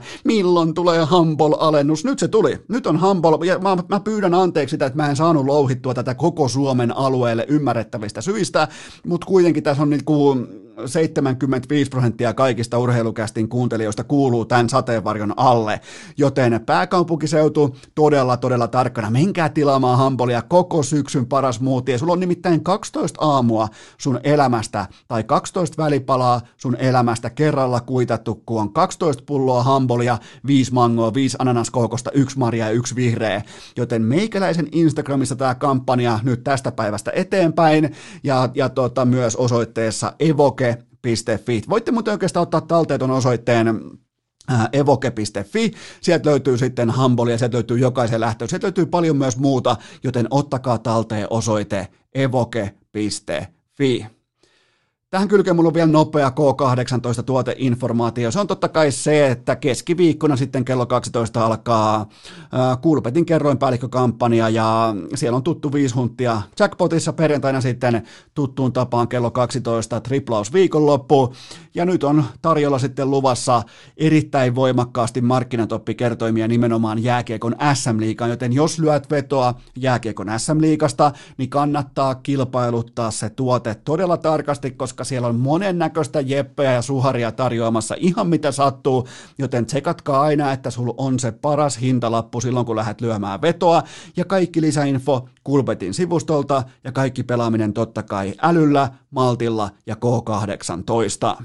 Urheilukääst! Mainittu Kouvolan Sanomissa ja Forssan lehdessä! Eipähän tässä kulkaa muu auta kuin rouhaista käsi tonne tuottajakopen legendaariseen kysymysreppuun ja otetaan heti välittömästi ensimmäinen kysymys Lavetille. Onko Petri Kontiola SM Liikan top 5 sentteri?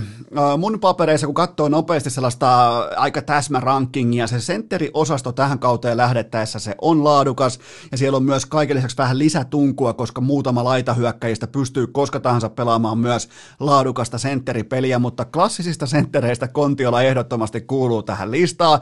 Juurikin siihen ehkä sijalle 3, 4, 5 tyyppisesti. Se on makuasia, mutta mä kuitenkin uskon, että joku Jere Innala ja kumppanit pystyy saamaan konnan naaman virneeseen pitkin sesonkia ja mä toivon, että Kontiola pelaa suututettuna ja nöyryytettynä, koska hänelle sanottiin monesta osoitteesta ei ja hänelle sanottiin nimenomaan hänelle niin kovin rakkaasta tapparasta ei, koska aikoinaan kun hän muutti Seinäjoelta kohti Tamperetta, niin se tappara on siitä asti ollut hänen ikioma joukkueensa. Mä muistan sen sieltä jostain junnuista asti ollaan samaa ikäluokkaa, niin mä toivon, että Konna pelaa suututettuna ja ennen kaikkea nöyryytettynä, koska äh, Silloin kun nämä asiat kohtaa talentin, kohtaa intohimon, kohtaa asennoitumisen, kohtaa sen nimenomaan johtajuuden, mikä kuitenkin tuossa jätkässä on. Se on ehkä paikoin pilotettu, mutta se on tuossa jätkässä, niin tästä syystä mä otan Kontiolalta erittäin, erittäin vahvaa sesonkia, eli kyllä vain hän on liikan top 5 sentteri. Seuraava kysymys. Jos tavoitteena on voittaminen tässä ja nyt, niin otatko ryhmääsi ennemmin Jukka Peltola vai Jesse Puljujärven? aika hyvä kysymys. Mä otan, mun papereissa Puljärvi on vasta matkalla sinne, missä Peltola on ollut jo tommosen ehkä 5-6 vuotta. Tässä on hyvin paljon samaa kuin se, missä Chicago Blackhawks oli, niin nyt vasta Tampa Bay Lightning on päässyt sinne. Se, se viisi vuotta suurin piirtein siinä meni, ja nyt Tampa Bay Lightning on siellä, joten mä näen pikemminkin, mä näen matkalla olevan raan talentin ja mä näen valmiin pelaajan, joten jos nyt pitää voittaa, mä valitsen luonnollisesti Peltolan, mutta mä annan kuitenkin pyljustä, pyljustä, kun melkein on muuten Puljujärven ja Pylsyn sekoitus on pyljy, mutta joka tapauksessa mä annan puljusta myrskyvaroituksen. Mä, mä otan todella, todella fantastista hyökkäyspelillistä kautta ja, ja kokonaisvaltaista kamppailupelaaminen kaikki. Mä otan, että siellä pelataan isojen poikien jääkiekkoja. Mun standardi Puljärvelle on tuommoinen 30 maalia, vähintään 55 tehopistettä, mieluiten 65, voi olla jopa 70, mutta mä laitan siis oikeastaan vasta maalilaskurin käyntiin tuosta 30 repun Crowista. Mä, mä en edes laske maaleja ennen sitä, joten tota, mä, mä otan todella hyvää sesonkia Puljärveltä, mutta kun teemana on voittaminen tässä ja nyt, mun valinta on Jukka Peltola, joka on koko SM-liigassa yksi meritoinut, ää, niin kuin meriitti kypsimmistä pelaajista, joka pystyy koska tahansa, joka ilta tahansa, milloin tahansa, missä olosuhteissa tahansa, koronalla tai ilman pystyy olemaan se johtava pelaaja, joten mun valinta on Jukka Peltola. Seuraava kysymys. Juuso Pärssisestä TPS varakapteeni, minkä painoarvon annat tälle kovana hunajapurkki fanaatikkona? No mun mielestä oleellista on se, että 19-vuotias poika valittiin pelaajien kesken isoon vastuuseen. Ja vaikka ne on HCTPSn pelaajia, niin tämä valinta silti tämä merkitsee melko paljon, kun mietitään 19-vuotiaasta jätkää. Ja mä en nyt ryhdy teille valehtelemaan siitä, että mä tietäisin Pärsisestä enemmän kuin sinä, mutta mä aion kuitenkin ottaa selvää. Mä oon, mä oon kuullut paljon raportteja siitä, että tuossa pojassa on se jokin, sillä on kyky tehdä omasta joukkueestaan parempi. Ja mä haluan nähdä sen itse ennen kuin mä sanon siitä mitään, joten tota, se on ihan sanomattakin selvää, että Pärssinen on seurannassa ja myös tällä tällä hetkellä kenties ainoa syy katsoa ö, Pajuniemen ohella, ainoa syy katsoa HCTPSn Pellesirkuksen ö, operointia jääkiekon SM-liigassa, koska kaikki muut kaikki muut syyt on sitten tragikoomisia, ne on, ne on viihdepitoisia, ne on popcornikulhoja. Seuraava kysymys. Hmm. Annahan nyt rivikatsojalle Aatu Rädystä kolme plussaa ja kolme miinusta, joita pitää seurata. Okei, plussat ensin. Äh, kokonaisvalta, äh, kokonaisvaltainen kypsyys, kiekollinen päätöksenteko ja halu olla aito, halu olla the man. Olla se, äh, se pomo, se johtaja, jonka kautta liikevaihto kulkee hän on se. Hän, hän haluaa sen kiekon, hän haluaa, että nimenomaan hänen itsensä kautta tehdään pelillisiä ratkaisuja ja mä tykkään nähdä sen tuossa nuoressa kaverissa. Se on vasta 17-vuotias pelaaja, silti se hakkaa jollekin Jussi Jokiselle mailaa jäähän, että pistä tohon lapaa se kiekko, niin tämä joukkue voittaa. Mä tykkään siitä asenteesta, vaikka vielä se vaakakuppi, kuinka paljon se heilauttaa kärppien pelaamista, niin se on kuitenkin maltillinen, mutta kuitenkin toi niinku kypsyyden, päätöksenteon ja halun yhdistelmä, totta kai niin ihan näihin normiarvoihin, kuten talentti, koko kaikki liike, niin, niin siinä on ne plussat ja miinukset on sitten se, että luistelun frekvenssi, jalkoihin pitää saada li- lisää herkkyyttä, mutta se kaikki tulee ajan myötä tuohon 17-vuotias jätkä. Kaikki ei osannut edes tohon aikaa. Herra Jumala, NFLs pelaa pelaajia, jotka ei osannut heittää palloa tuossa iässä, joten luistelun frekvenssi, liian lyhyt maila, ja otetaan kolmantena mukaan vielä miinuksena toi, että sillä on yllättävän arveluttava NBA-maku. Siellä imitoidaan Kyrie Irvingia ja ihannoidaan LeBron Jamesia ja niin mä laitan siihen sellaisen pienen miinuksen kuitenkin nimen perään, että varsinkin se Kyrie Irvingin ihastelu, niin, niin siitä mä haluan ottaa Aatun kanssa vielä niin sen, vähän niin kuin isä-poika keskustelu, että miten me ollaan päädytty tähän pisteeseen, mutta mun oululaislähde kuitenkin kertoo, että kaikki on tällä hetkellä hyvin, nähdään jopa sellaista aika nuorta uhmakkuutta vetää reeneissä ilman kypärää ja saa melkein lämyn omasta päästä vastustajan päähän saakka ilmassa, joten tota, todella kova. Eikä muuten ole vieläkään naamakuvaa Elite Prospektissa. Ei, ei vaikka vetää reeneissä ilman kypärää, joten tota, ehdottomasti ehdottomasti tuhtiin seurantaan Aatu Räty, tuleva ykkösvaraus NHL ja tulee muuten lavalla sitten urheilukästin tunnuksella. Näin on sovittu. Seuraava kysymys. Mitä voimme odottaa Anton Lundelilta? Selkeä harppausta. Mun mielestä voidaan ottaa ihan rohkeasti laittaa sitä, nyt tämä jakso on tällainen rimajakso, niin laitetaan jälleen kerran rimaa.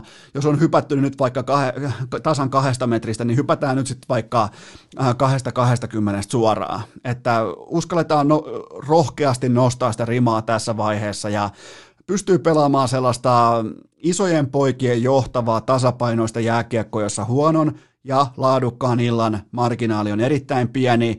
Viime kaudella kuitenkin pelas ehkä vähän puoli ujosti. Kysellen, teki silti 44 peliin 28 paunaa, ja mä ootan, että nyt on siis eri nuotti tässä vetopasunassa välittömästi, ja nyt silloin totta kai siellä on siellä on Ville Leskinen sivussa, joten nämä on nyt niitä tärkeimpiä aikoja, hetkiä, kehitys, viikkoja, kehityskuukauksia Anton Lundelille. Tämä on se hetki, kun se pitää ottaa se kapitaali haltuun, pitää ottaa se kaikki, mitä sieltä kehityspuusta tippuu omenoita maahan, ne kaikki pitää pystyä keräämään omaa koppaa just nyt, just tällä hetkellä.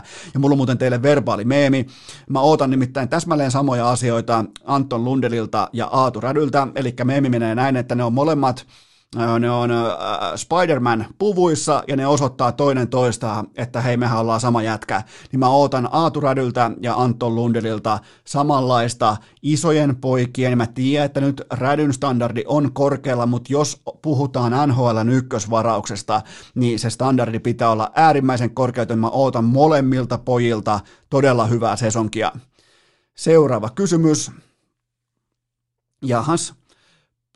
Piet Angelo Jetsiin ja Patrick Laine Bluesiin, onko järkeä? No itse asiassa kaikki täsmää paitsi ää, tämän tota, kolossipuolustajan status, eli hän on nyt jo justikin, juurikin, olisiko jopa jo tänä aamuna, ei se kyllä niin nopeasti tapahdu, mutta hän on siis rajoittamaton vapaa-agentti ja tulee tekemään komean komean sopimuksen, ansaitsee jokaisen dollarinsa, mutta muuten kyllä, muuten tällaisessa just nimenomaan, missä joukkue, joka ontuu puolustajaosastolla, saisi tommosen aivan järkyttävän hyvän pakkivahvistuksen, kun taas sitten ehkä vähän tasapaksu St. Louis Blues niin saisi laineen tyyppisen täsmaaseen hyökkäykseen, niin just tällaisia treidejä, tässä on järkeä, tässä on todella paljon järkeä, mutta totta kai toi status tarkoittaa sitä, että mitään tällaista ei tule tapahtumaan, mutta ihan vain noin niin kuin erittäin valheellisissa GM Dressman vaatepuitteissa, niin, niin voidaan fantasioida siitä. Ja muuten, noin muuten isossa kuvassa tällä hetkellä mä alan olla voimakkaasti sen kannalla, että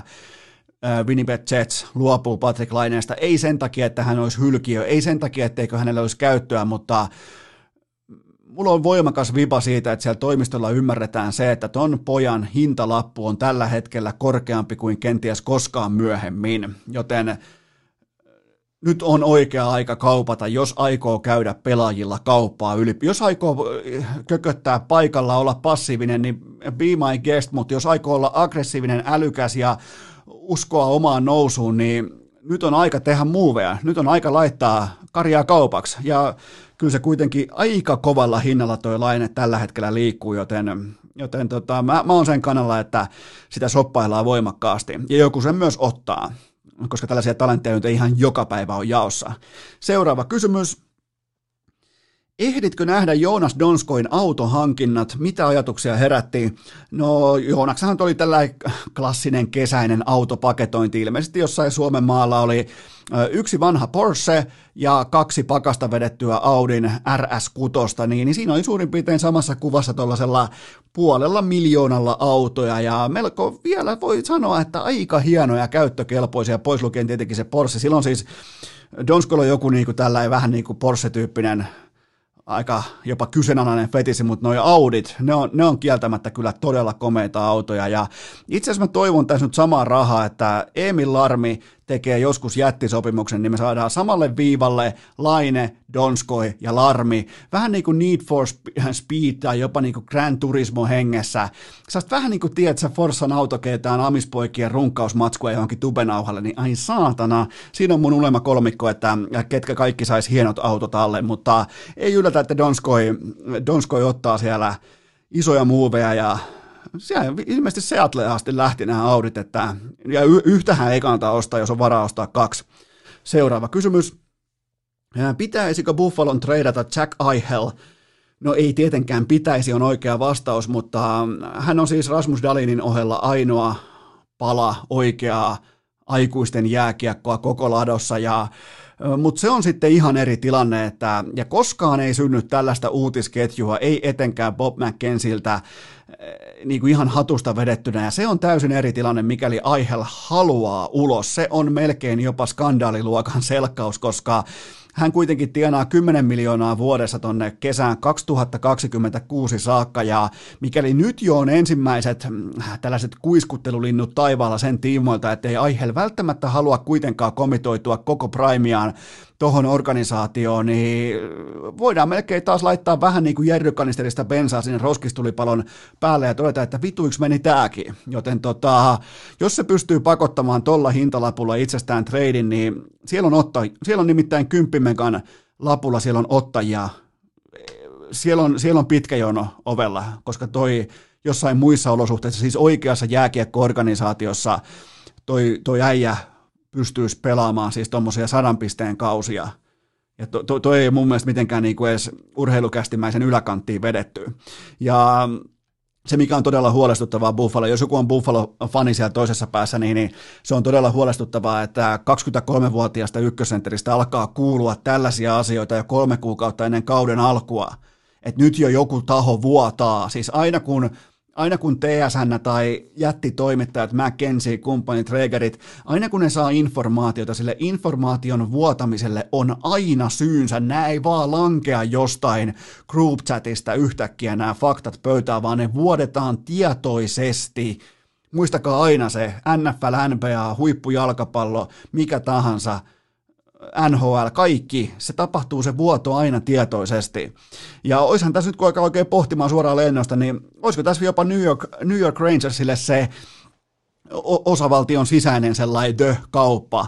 Tokihan se kauppa maksaisi nyt sitten Alexis Lafrenieren ja muutaman kiekkoämpärin siihen vielä päälle, mutta olisiko oikein, mä en, mä en siis tiedä, mä vaan kysyn teiltä nyt, että olisiko fiksua ottaa, nyt jos olisit vaikka New York Rangers, niin olisiko fiksua ottaa sotti aiheli, koska sulla olisi Panarinia, sulla olisi Aihelia, sulla olisi äh, Paltamolaisen Ritvan poikaa, sulla olisi, sulla olisi aika hyviä, sulla olisi Kakko, sulla olisi paljon aseita, mitä sä voisit lähteä rakentamaan, mutta sä toki menetät sen Lafreniere ja se näyttää sitten tosi, tosi, tosi pahalta, jos se Lafreniere onkin sitten seuraava Sidney Crosby. Sitä mä en tiedä, että mitä Sidney Crosby pystyisi tekemään Buffalossa äh, muuta kuin hyppimään noiden folding teipeleiden läpi jostain räkäsen bussin yläkatolta ihan tuhannen kännissä, mutta mutta olisiko tuossa Rangersille paikka iske? Laittakaa vaikka inboxiin, mitä mieltä olette, koska tuossa mä haluan kuulla teidän mielipiteen, että olisiko syytä reagoida tuohon, koska jostain syystä nyt kuitenkin vuotaa aiheella tietoja ja ne ei ole koskaan tuulesta temmattuja.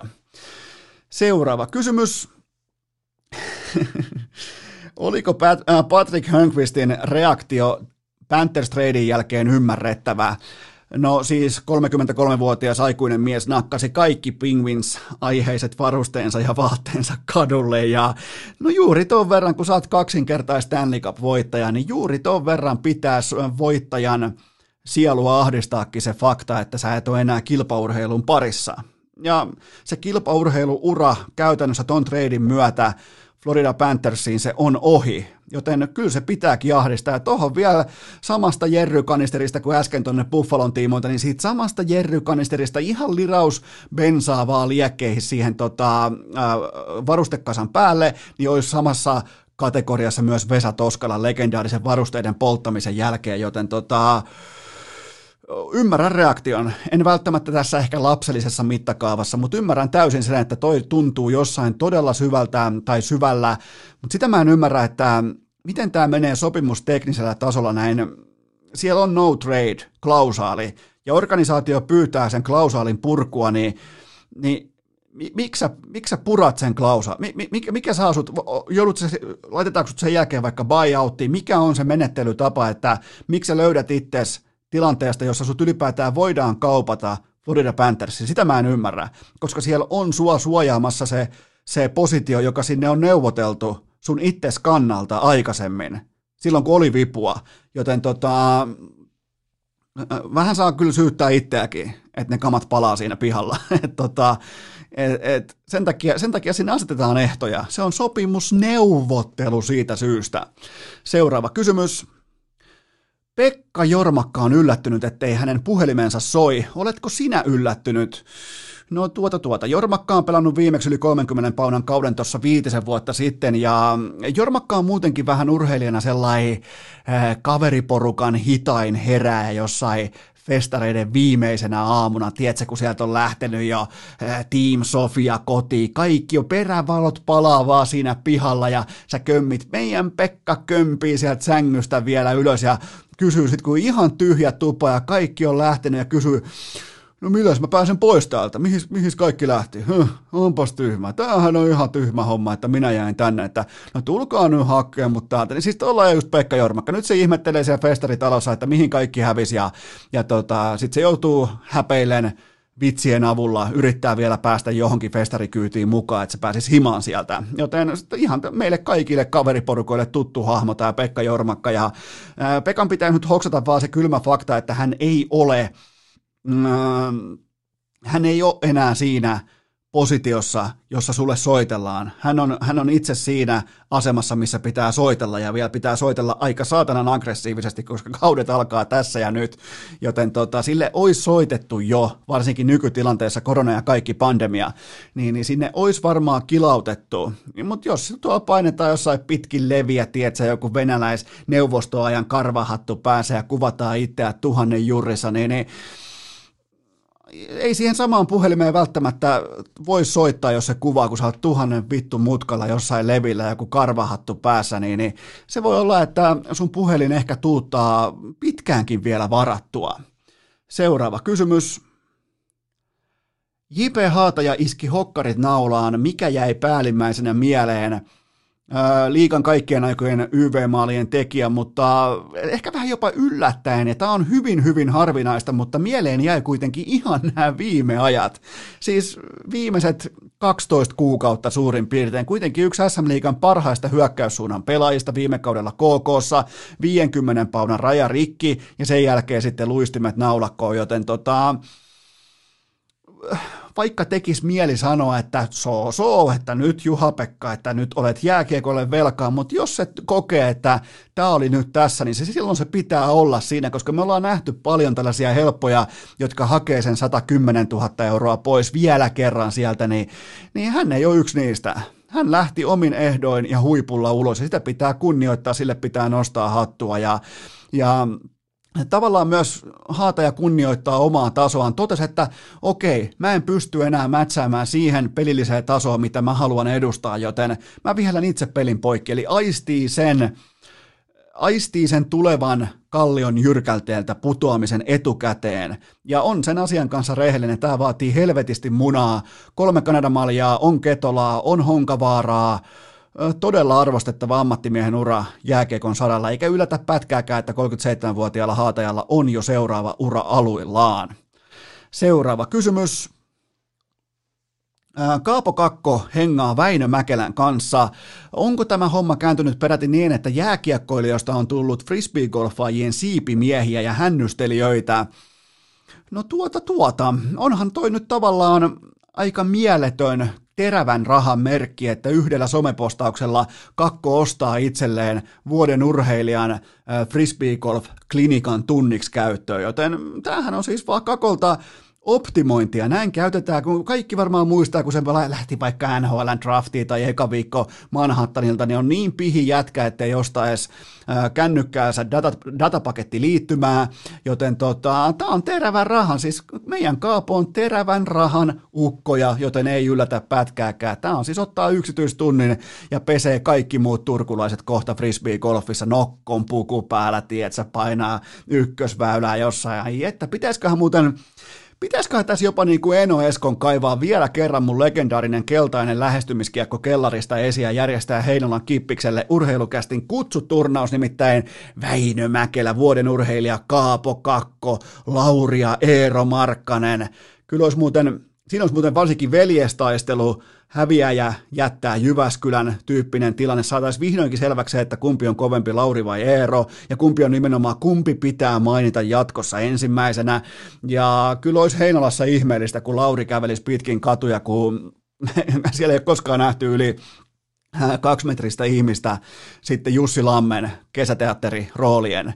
Joten tota, siinä olisi kyllä Heinolan Heinolan junteilla olisi jonkin verran ihmettelemistä, kun tuolla 2.13 pitkä huippuurheilija kävelisi pitkin katuja, mutta varmaan pitää vielä Eno Esko järjestää jonkinnäköinen frisbeegolf-turnaus, että saadaan tämä kaikki kerralla selväksi, tai Rane Rantanen, tiedätkö, jostain kämpin hotelli, jostain kattosviitistä tulee sillä violetin paidan värisellä Bemarilla paikalle Eno Eskon frisbeegolf-turnaukseen oman radan omistajana vielä, niin Ai ai, iso syttyminen, nolla toteutus, ei jatkoon. Viimeinen kysymys. Huomasitko joutuneesi raan imitaation kohteeksi Petopodissa? No tuota tuota. Hmm, miten tämä nyt ottaisi vastaan? Siis todella kova paikka, mutta pitää täällä pitää täällä haukiputtaalla vaan ottaa vastaan se, mitä se, että en mä, mä en, mun tekisi mielestä imitoida kaiken, kaikkia murteita, mutta kun nyt heti sanottiin, kun mä yritin mur, muistin tai yritin imitoida vaikka Rane Rantasta, niin tultiin syyttää, että miksi sä puhuit Poria tai Raumaa tai jonkinnäköistä Forssaa, joten tota, yritin siis äsken imitoida haukiputaan murretta ja, ja tota, 5 plus 6 ahma legendaa, mutta ei vaan lähtenyt. Siellä siis heitetään Eno Eskoa nyt vasemmalta oikealle, vedetään alta kölin, kuulkaa. Siellä jättimäisessä tuotannossa Kukkolaa sen loputtomalla budjetilla painetaan, kuulkaa. Herra Jumala, on Lehkos, tuokaa Lehkonen, tuokaa Puljärvi, siellä on kaikki vierainakin ja täällä vaan piskusessa urheilukästi vaatekomerossa otetaan, tiedätkö, otetaan vaan ne kaikki maininnat, kaikki se, se ne pienet leivän murutkin otetaan otetaan vastaan, mitä saadaan, joten vaikka teemana oli imitaatio, niin meillä täällä pienissä podcast-piireissä, pikkutuotannoissa, tämä kaikki on yhtä kuin suuri kehu. Urheilukääst! Jotain tiedetään! Loput arvataan! Tähän välikköön mulla on teille huippunopea kaupallinen tiedote ja sen tarjoaa viaplay.fi sekä V-Sport kanavat. Voitte vaikka mennä välittömästi osoitteeseen viaplay.fi, laittakaa tilausta sisään tai soittakaa operaattorille, kertokaa heille, että nyt tarvitaan V-Sportin kanavapaketit, koska siellä on koko tuutin täydeltä koko syksyn valioliikaa, KHL, UFCtä, NFL sunnuntai, kohta Magvan Amerikani viikon päästä UFC-häkissä, kaikkea löytyy jokaiseen lähtöön Bundesliigaa ja mun uusimpana suosikkina, jonka takia mä tein ekaa kertaa mun elämässä rohkean päätöksen ja jätin kokonaan NFL Game Passin pois, NFL Red Zone, eli tämä kuninkaallinen Seven Hours of Commercial Free Football, joka ikinen sunnuntai kello kahdeksasta eteenpäin, eli NFL Red Zone on kenties sellainen, voisiko sanoa jopa TV-urheilutuotteiden ehdoton kuningas sekä kuningatar samassa tilanteessa, joten menkää osoitteeseen viaplay.fi, ottakaa vaikka sunnuntaina, on muuten sunnuntaina yksi aika mielenkiintoinen futismatsikin, nimittäin Manchester United vastaan Tottenham, ja siellä on taas, kuvataan varmaan bruttoajasta ehkä tuommoinen 55 prosenttia pelkkää Jose Mourinhoa, että miten hän reagoi Manun pelaajien tekemisiin tai tekemättömyyksiin, mutta laittakaa tilausta sisään. On nimittäin komea, komea, komea urheilusyksy edessä ja todella kovia, varsinkin UFCtä tulee erittäin hyviä viikonloppuja, NFL-sunnuntait, pelkkää timanttia, Bundesliga, Valioliiga, KHL, vaikka mitä, menkää osoitteeseen viaplay.fi tai tilatkaa kanava operaattoreilta V-Sport kanavat. Urheilukääst! Tuulitakki kääntyy kuin kaukelosta karanneella Antti Raannalla. Hypätäänpä suoraan seuraavaan kysymykseen. Ei noussut Celticsenä arkusta. Oliko idän finaalien tarina enemmän hiitin laatua kuin Bostonin vaisuutta?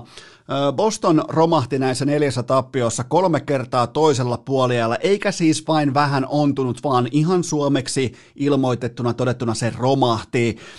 Kutospelissä siihen nelosjaksoon mahtui Miamille mukaan 26 6 rani. 20 pisteen rani ja ottelusarja yhtä kuin ohi.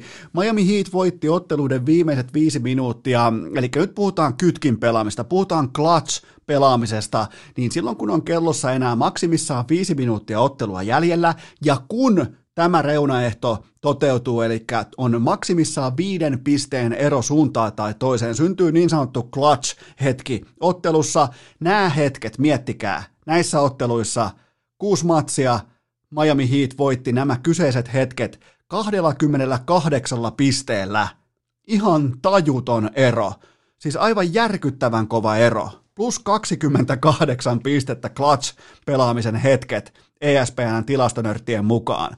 Joten tota, tässä mielessä voittajasta ei ole mitään epäselvää ja äh, tekisi mieli totta kai äh, kritisoida tai heittää Boston Celticsia bussin alle tai kyseenalaistaa Brad Stevensin äh, mediokykyisyyttä, mutta kyllä tämä nimenomaan kuitenkin on Heatin ja Erik äh, Spolstran laatua ne, ne, kykeni, ne kykeni ulosmittaamaan ja optimoimaan nimenomaan ne hetket, kun vihollinen vähänkin ontuu. Vähän samalla tavalla jopa kuin Tampa Bay Lightning NHLn puolella, että aisti se, milloin sillä sun kaverilla, milloin vastustajalla ei ole se pöljähetki menossa ja ota sieltä kaikki value talteen ja ota, kerää, kerää niistä hetkistä se voitto, ta, voitto taskuun ja etene sen myötä eteenpäin, joten tämä oli, tää oli Spostralta jälleen kerran yksi mestariteos ja hän siis aloitti aikoinaan aikoinaan joskus teinipoikana, vähän niin kuin myöhempänä teini, teinipoikana Miami Heatin videoavustajana, ja nyt se matkaa jo viidensiin finaaleihinsa, joten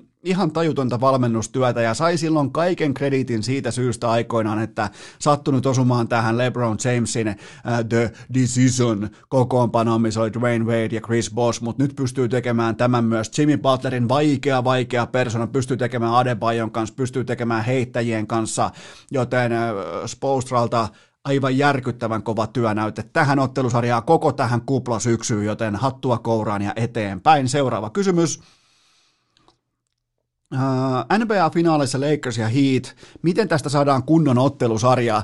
No sehän on ihan legendaarinen heitto, että Moses Malone meni aikoinaan uh, playoffit läpi, uh, pelasi silloin siis Philadelphia 76ersissa, meni playoffit läpi fo fo fo, eli tota, neljä, neljä, neljä, neljä. Suoria sviippejä vaan kaikki ottelusarjat, ei minkäännäköistä vastusta kenestäkään, ja mun ennuste on se, että LeBron James menee tämän syksyn läpi teemalla 5-5-5-5, eli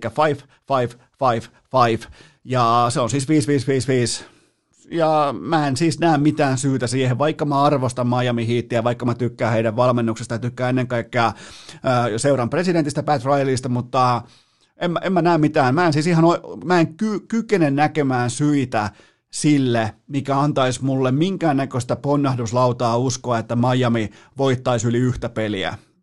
E, mä, mä en vaan kykene siihen, koska Lakersilla on äh, kaksi ottelusarjan parasta pelaajaa. Ne molemmat on ihan täysin omassa luokassaan. Kun te heitätte nyt tämän otteluparin, tämän finaaliparin, kaikki pelaajat heitätte samaan vaikka huima-altaaseen – niin LeBron ja AD, ne on siellä kympin hyppyritelineessä, ne kattelee sieltä alas, niin kuka me voidaan laittaa seuraavaksi vaikka seiska puolikkaaseen, vitoseen, kolmoseen, ykkösen ponnahduslaudalle, ketä kaikki on siellä altaassa jo valmiina, siellä on suurin piirtein 80 prosenttia kaikista pelaajista, äh, Jimmy Butler me voidaan nostaa ehkä johonkin vitoseen pällistelemään, ja Adebayo voidaan nostaa siihen yhden metrin ponnahduslaudalle mutta se tasoero on aivan järkyttävän hirvittävä ja kun katsoo näitä tämän äh, playoff-runin yli kymmenen peliä pelanneiden pelaajien tehokkuuslukemia, eli PER-lukemaa, mikä totta kai aiheuttaa myös kritiikkiä, koska se ei ole täysin eksakti numero, mutta se antaa kuitenkin osviittaa siitä, että ollaanko, ainakin nyt ollaanko suurin piirtein oikeassa vai väärässä suunnassa, niin ykkösenä tällä listalla on koko NBAssa Anthony Davis ja kakkosena on LeBron James, ja Miamin pelaajat pitää löytää jostain sijoilta 15, 16, 17. Se, se ero on todella, todella kova, ja tämä ottelusarja tulee myös palauttamaan NBAn siihen tuttuun supertähteyden aikaan näiden kaikkien idän pelikirjaorkioiden jälkeen, kun oli Torontoa, Bostonia ja Miamia, niin nyt palataan taas siihen tuttuun ryhtiin ja rytmiin, mikä me ollaan totuttu varsinkin LeBron Jamesin aikakaudella, kun on ollut Warriors ja on ollut Steph Curry ja Kevin Durant ja kumppaneita, niin me tullaan palaamaan siihen, että kentän paras pelaaja voittaa myös mestaruuden, joten Lakers voittaa tämän finaaliparin viidessä ottelussa. Seuraava kysymys. Mikä on NBA-finaalien hienoin storyline? Kyllä se varmaan on, kuulkaa, toi 26-vuotias ruukiepelaaja Duncan Robinson, ja siis sillähän on vieläkin LinkedInissä vaikkapa ihan normi työnhaku, tai työn, työntekijäprofiili, CV-profiili, silloin työhaku livenä, ja tällä hetkellä, tällä, tällä hetkellä se ei voi ottaa työpaikkoja vastaan, koska sen tehtävän olla Miami Heatissä ää, takamiehenä, ja se lukee siellä LinkedInissä, ja, ja sen, sen myös nämä työnhakusuunnitelmat on laitettu jakoon, että kun se astui pois Michiganista, niin näkymät NBAssa tai ammattikoripallossa oli erittäin ohuet, niin se kysyi pitkin urheilumediaa näiltä vaikkapa Ringerin työntekijöiltä tai podcastajilta, että mikä olisi oikea reitti kouluttautua tai hakea nimenomaan noihin tehtäviin, että on tosi todella, todella intensiivisesti kiinnostunut urheilumedian tekemisestä, niin nyt on jätkä aloituskokoonpanossa NBAn finaaleissa, joten ja vielä tuo pöytää tuommoista erittäin merkittävää kaukoheitto uhkaa 11 pisteen keskiarvolla ja venyttää kenttää todella, todella oleellisesti Miami Heatin pelitavan ymmärtää ja ottaa ne seitsemän kolkkia matsia kohden ja voi kääntää kummankin joukkueen illan tuommoisella 21 pisteen potentiaalisella swingillä, joten aivan älytön tarina. Sieltä jostain niin kuin lähetellyt jollekin Mark Tiittokselle ja kumppaneille viestejä, että hei, miten pääsi ringeriin töihin? Ja nyt se painaa tuolla avauskokoonpanossa, avausviisikossa NBAn finaaleissa. Tämä on tavallaan myös nykykuva NBAsta, että sä, sä Sä voit olla toki vieläkin niin sanotusti yhden aseen pelaaja, mutta sen aseen on pakko olla heittäminen ja nimenomaan kaukoheittäminen. Sä et voi olla vaikka enää blokkiuhka, sä et voi olla vaikka korin varjelija, sä et voi olla vaikka laadukas levy. Joku, vaikkapa joku Dennis Rodman, sille ei olisi töitä nykypäivän NBAsta. Ben Wallace, sille ei olisi töitä nykypäivän NBAsta. Miettikää, miten toi laji on muuttunut, mihin suuntaan se on muuttunut. Ja tämä on nimenomaan tällaisten Duncan Robinsoneiden laji nykyään. Ja heittäjistä puheen ollen, niin äh, kyllä maininnan ansaitsee myös mun mielestä äh, Tyler Hero, joka ei saa vielä kaljaa ostettua kaupasta, mutta silti se pystyy tuomaan tuonne kuplaan jonkin niin kuin IG-semipornotähden, joka siis ilmeisesti on vähän nyt niin kuin pakkokin olla hänen jonkinnäköinen tyttöystävä, mutta äh, siellä on, siellä on erittäin suurta somi, somesuosiota nautiskeleva lady nyt sitten paikalla tota, Tyler Herolla. Ja vaikea saa kaljaa kaupasta ja vaikka on vasta parikymppinen ja, ja on siis ihan kävelevä buketti myös näköjään kentän ulkopuolella, että pystyy tuomaan tämmöisen, sanotaanko erittäin kuolatun henkilön mukanaan tonne. Sitä mä en tiedä, että mitä, mitä on pitänyt piirtää papereihin, kun sinne piti tulla vain niin kuin ihan ehdotonta lähipiiriä tai vaimoja tai pitkäaikaisia avovaimoja tai äiti tai isä tai lapsia, mutta näköjään myös sitten, jos on tuolla liki kahdeksan miljoonaa seuraajaa ig niin kyllähän sen nyt voi sinne ottaa.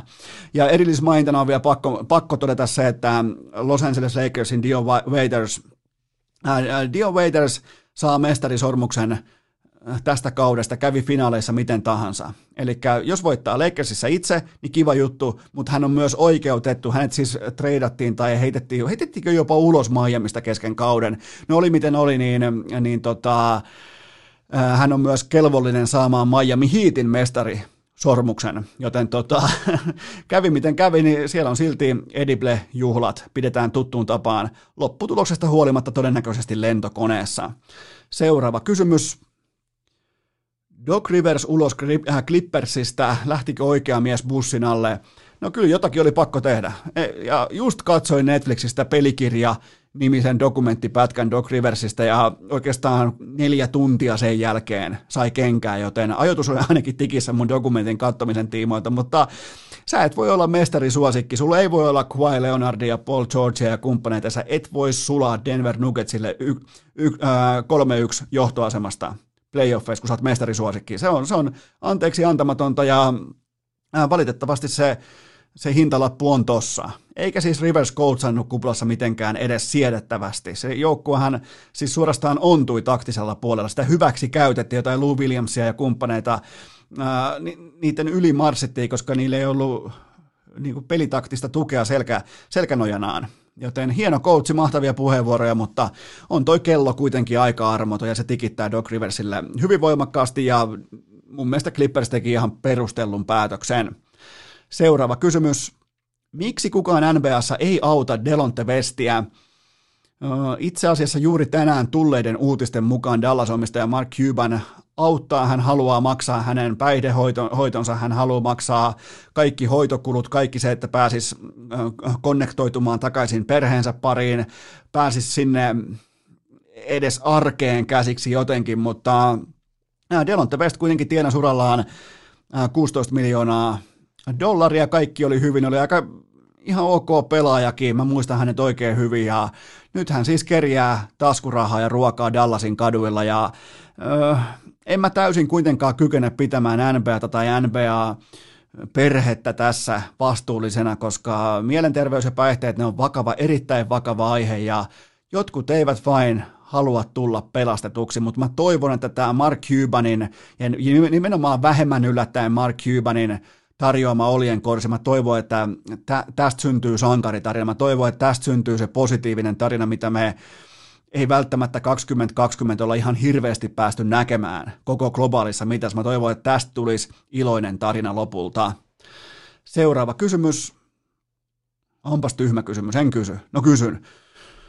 Liverpool Arsenal 3-1. On, onko tykkimiesten vuosi peruttu?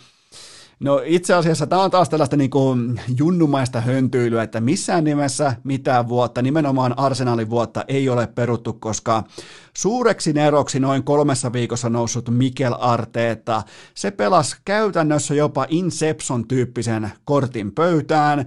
Tämä kaikki, tämä tappio, tämä 3-1 tappio, tämä meni kuulkaa mainosbudjettiin, koska hintalappuna oli Invincibles hashtagi, mutta nyt kaikki muut valioliikan jättiläiset kokee arsenaalin jälleen kerran pikkuveljekseen, joten toisin sanoen tämä oli Arteetalta ja Arsenaalilta jopa statement-tappio. Miettikää, normaalisti statement otetaan voittojen kautta, tyrmäysten kautta. Nyt voidaan ottaa myös Arsenaalin tapauksessa, voidaan ottaa statement-tappio. Ja, ja tämä on jopa niin kuin enemmän nyt tänä tiistaina. Herra Jumala, mä, mä, mä tunnen sen. Kyllä, se on ilmassa. Mä tunnen sen lämmön, mä tunnen sen viiman, mä tunnen sen, kyllä, se on tykin kumahdus, mikä kuuluu taustalta. Tämä on jopa enemmän arsenaalin vuosi kuin ennen Liverpool-ottelua koska mikään hän ei voi enää mennä pieleen. Se on ihan karu fakta, että ei, eihän tämä voittokulku, jossa on myös yksi statement-tappiokin mukana, tämä ei vaatu pysähtymään. Seuraava kysymys.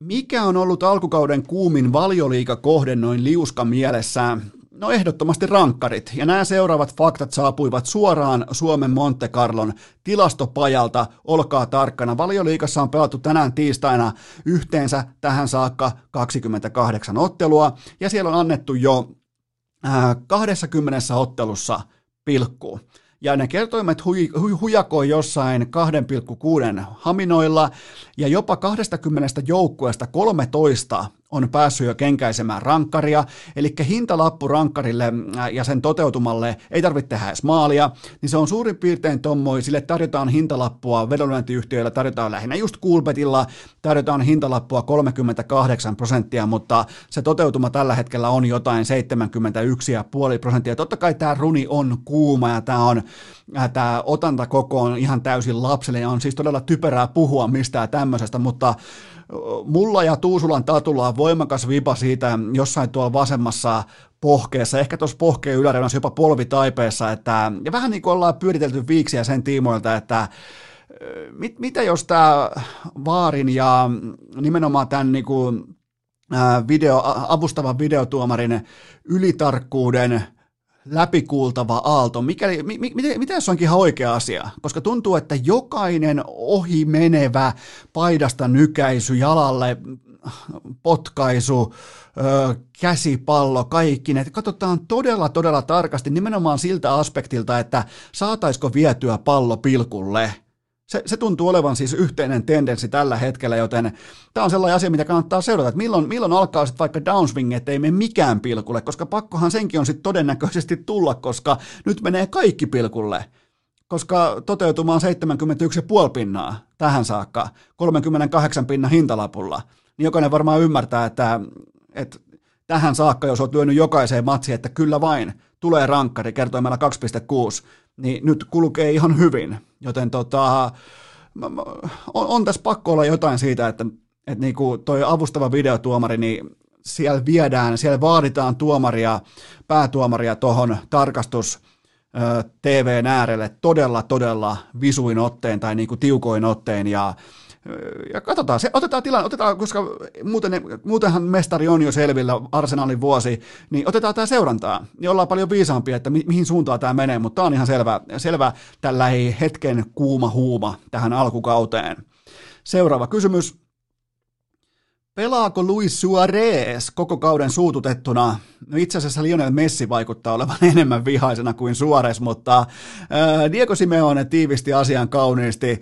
Kosta potkii ja Suores puree. Mun mielestä siinä on täydellinen kärkipari, nimenomaan puolikuivaa, täyskuivaa, jopa niin kuin loppuun rutistettuna Atletico Madridin, jos ne pystyy painamaan tuommoisella huumorilla tämän tilanteen läpi, että Kosta potkii ja Suores puree, niin, niin vaikka mä oon, mä oon Tiko vihaaja lähtökohtaisesti, niin mä, mä, mä oon valmis nyt ottaa tämän tilanteen vastaan, koska toi oli, toi oli erittäin hienolla tavalla sanottu ja olihan toi debyytti ihan uskomaton, että 6-1 voitto ja reilussa 20 minuutissa ensin syöttö tota, tarjoilee kaverille ja sen jälkeen tekee vielä itse kaksi maalia siihen reiluun parikymmeneen minuuttiin ja olisiko tämä nyt ihan oikeasti jopa se narratiivi, koska jostainhan toi La, La kausi pitää syttyä eloon, niin olisiko jopa Suores vastaan kaikki tyyppinen tilanne. Käy mulle nimittäin oikein hyvin. Seuraava kysymys. Äh, käsitelläänkö Valtteri Bottasta Suomessa eri standardein kuin Kimi Räikköstä vaikkapa liittyen kielenkäyttöön tai käytökseen? No totta kai käsitellään, koska Kimi on äijä ja Valtsu on nössö. Oikeastaan siinä on se suuri jako, mikä on kyseessä ja äh, Bottaksen kiroilun suurin ongelma. Antakaa nyt, kun Eno Esko on tapakouluttaja, äh, mun papereissa, mun tapakouluttajapapereissa, mun käytöskoodisto, emeritusprofessuurin papereissa – Ainoa ongelma Bottaksen kiroilussa on sen uskottavuudessa, koska se kiroilee kuin nastolalainen seurakuntatyöntekijä tiistai-illan sählyvuoron pakollisen hartauden jälkeen.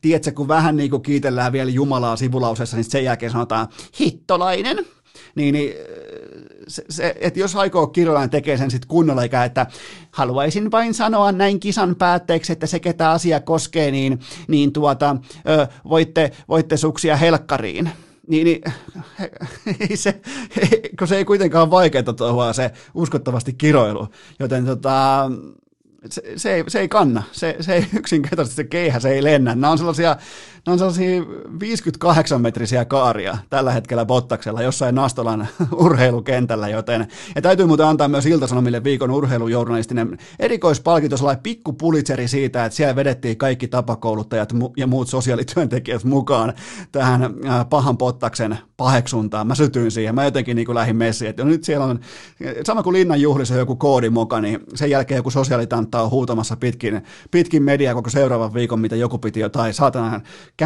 käsineitä väärinpäin käsissään tai jotain, niin, niin tota, joo, tuossa tilanteessa ollaan ja se on jännä, että sitä mä ihmettelen edelleen kaikista eniten, että Bottas ottaa itseltään tällaista niin kuin äh, Kevin Durant-tyyppistä aikaa ja menee sinne somen syviin huokosiin puhumaan jonkun täyden nobodyn kanssa F1-ajamisesta. Miettikää, miten absurdi tilanne se on, kun kun vaikka mä puhuisin rintarinnan Valtteri Bottaksen kanssa F1-auton ajamisesta. Jokainen varmaan ymmärtää. Mä en ole koskaan ollut kahta metriä lähempänä sitä autoa. Mä en edes tiedä, miten päin siinä pitäisi istua. Mä, niin, niin miettikää, miten typerä. Mä, mä tavallaan ymmärrän sen, että vaikka joku lätkän pelaaja joskus vähän kläppää takaisin tai koripalloille, koska ne on kuitenkin vähän niin kuin kaikkien lajeja. Kuinka moni meistä on ikinä istunut F1-autossa? Kuinka moni meistä saisi vaikka F1-auton käyntiin? Mihin perkeleeseen se pitää tunkea se avaa ja kääntää. Ei, ei, ei niin kuin minkäännäköistä kärryä tilanteesta. Joten tota, se, se, on se asia, mitä Bottas ei nyt voittoja tällaisen niin kuin tietyn niin kuin uhma, uhmakkuuden hetkillään, niin se ei vaan hallitse, se ei osaa, se kuulostaa naurettavalta, se kuulostaa heikolta, se kuulostaa typerältä, se kuulostaa, se kuulostaa ää, todella miten se voisi sanoa, se kuulostaa todella lapselliselta, se kuulostaa naivilta, se kuulostaa eh, todella, todella kaiken kaikkiaan luokattomalta, joten ei jatkoon. Ja Räikkönen on se äijä. Räikkönen on ansainnut sen koskemattoman statuksen mutta ei se koskaan myöskään voittojen äärellä mitään huudellut mihinkään tiimiradio, että se, jota asia nyt koskee tässä tilanteessa ja näillä ehdoilla keskusteltaessa, niin haluaisin sanoa heille kaikille tässä tilanteessa, että menkää helkkariin. Miettikää nyt vittu itsekin. Seuraava kysymys. Uskotko, että Mika Salo vuoti äh, Lewis Hamiltonin rangaistustiedot Niki Juuselalle? Hmm. E, en, en todellakaan mitenkään voi uskoa tällaisen skenaarioon. Tämähän on siis aivan täysin pöyristyttävää, että, että tällainen tieto kulkisi. kulkisi. Mä, mä otan tähän Mä, itse asiassa tätä kysyttiin, olisiko ollut Ilta-Sanomat kysy tai Iltalehti kysy Niki Juuselalta, että mistä sait tämän tiedon, että mistä tämä tieto tuli sulle. Niki Juusela vastasi ihan suoraan, että en saanut tietoa Mika Salolta. Seuraava kysymys. Kato, lajinvaihto, yes. CS-vallanpitäjät antoivat yhteensä 37 coachille bännit. Mikä on reaktiosi? No mun reaktio on täysin luonnollinen ja se on se, että mä alan omakohtaisesti Counter-Strike-valmentajaksi, koska Ense auki, Navi auki, OG auki, kaikki auki. Top 50 jengeistä varmaan puolet levällään. Ja tämähän oli siis vaan tietynlainen niin kuin välietappi tuomioistun, että siellä on vielä 80 pinnaa koko datasta käsittelemättä. Miettikää, siellä ei kohta yhtään valmentajaa. Niin tämä on nyt meidän aika rakkaat kummikuntelijat. Tämä on se hetki, kun vihdoin on tilipäivä niille sisäänlaitetuille toistoille, koska vaikkapa mun CV, jos miettii Inferno iskussa, Nuke nousussa, Dust 2 terässä. Mä tarvin vielä neljännen leipäkartan, se voisi olla vaikka treini tai overpassi, mutta täytyy kyllä sanoa noista videotallenteista tai videotodisteista, että et eihän siinä nyt ensin päävalmentaja äh, Slaava, Twista, Räsänen, niin ei se nyt ihan hirveän hyvältä näyttänyt se tilanne, koska, ja vielä täytyy vielä kehua siitä, että jos huijataan, niin huijataan sitten täysvalue sieltä ulos, että ei lähdetä silleen puolivillaisesti niin kuin jollain puolikkaalla epopussilla, vaan ängetään sitten kaikki hevoshormoneja myöten sisäkroppaa, ja siellä se kertoo nukella, nuken kartassa just täydellisestä positiosta, ties etukäteen joka ikinen kerta, että mitä vastustaja tekee seuraavaksi, joten tota, se jos oot Slaava ja jos oot Ensefani, niin ne oli varmaan sellaisia ehkä kiusallisia hetkiä katsottavaksi, mutta täytyy kuitenkin muistaa, että Ensen ajat eivät ole tämän tarkkailun, nimenomaan niin kuin Twistan valmennus Ensessä ei ole tämän tarkkailun alaisena. Mulla on muuten teille tähän kohtaan ihan tällainen pikainen, pikainen pikatarina Launeen City Marketista aikoinaan, niin mä kysyn teiltä näin päin. Mä olin siis ihan junnu, mä olin just täyttänyt varmaan 18, mä muistan vielä, mulla oli sellainen vanha tunturin voisiko olla jopa hel- helkaman valkoinen pyörä, mä ajoin siitä Lautamiehen kadulta, se on sellainen, missä oli kaikista halvimmat lahtelaiset noin lukion ö, opiskelija-asunnot, jos joku haluaa kuulla mun kämpän hinnan silloin, niin kuukauden vuokra oli muistaakseni, olisiko ollut 620 markkaa, 620 markkaa kuulostaa nimittäin aika tutulta summalta ja se oli siis mun, nykyään mieti, saisit kämpän sadalla eurolla jostain, niin, niin se oli siis 620 markkaa oli mun soluasunnon vuokra. Mulla oli sellainen valkoinen pyörä, millä mä ajoin hallille, millä mä ajoin kouluun ja millä mä ajoin tota, Launeen City Markettiin, koska siellä oli halvimmat noin kermapussi, äh, Pirkan kermakastikepastat, niin, niin, niin tota, siellä oli siis rahavaihtokone. Ja mä huomasin jossain vaiheessa, että että tämä antaa tämä rahavaihtokone, tämä on myös nyt teille moraalinen kysymys. Siellä on jumalattoman, mä en tietenkään silloin mitään yhtiössä tiennyt, mutta siellä on jumalattoman keskon pörssiyhtiön ää, tota, rahavaihtokone. Ja se antaa jokaisesta viiden euron setelistä 10 euroa kolikkoina takaisin. Eli tota, tämä on silloin toisin sanoen sitä aikaa, joku mä olin asunut Lahdessa varmaan ehkä kaksi vuotta, koska aloitin markoilla ja sen jälkeen siirryttiin euroihin. Niin tota, se antoi siis viiden euron setelistä 10 euroa kolikkoina takaisin, ja se oli siis toisin koodattu väärin se, se kyseinen laite, niin, niin mä kysyn nyt sulta, olisitko mennyt kertomaan kassavirkailijalle vai yrittänyt vaihtaa ne sun kaikki vitosen setelit kympeiksi? Ja tämä on siis ihan vaan kysymys, koska ei mulla käynyt missään vaiheessa mielessäkään, että mä olisin mennyt sanomaan äh, sille tota, kassavirkailijalle jumalauta jossain keskon vittu miljardibisneksessä, että anteeksi hei, että tämä teidän kone on koodattu väärin, että antaa mulle liikaa valueta.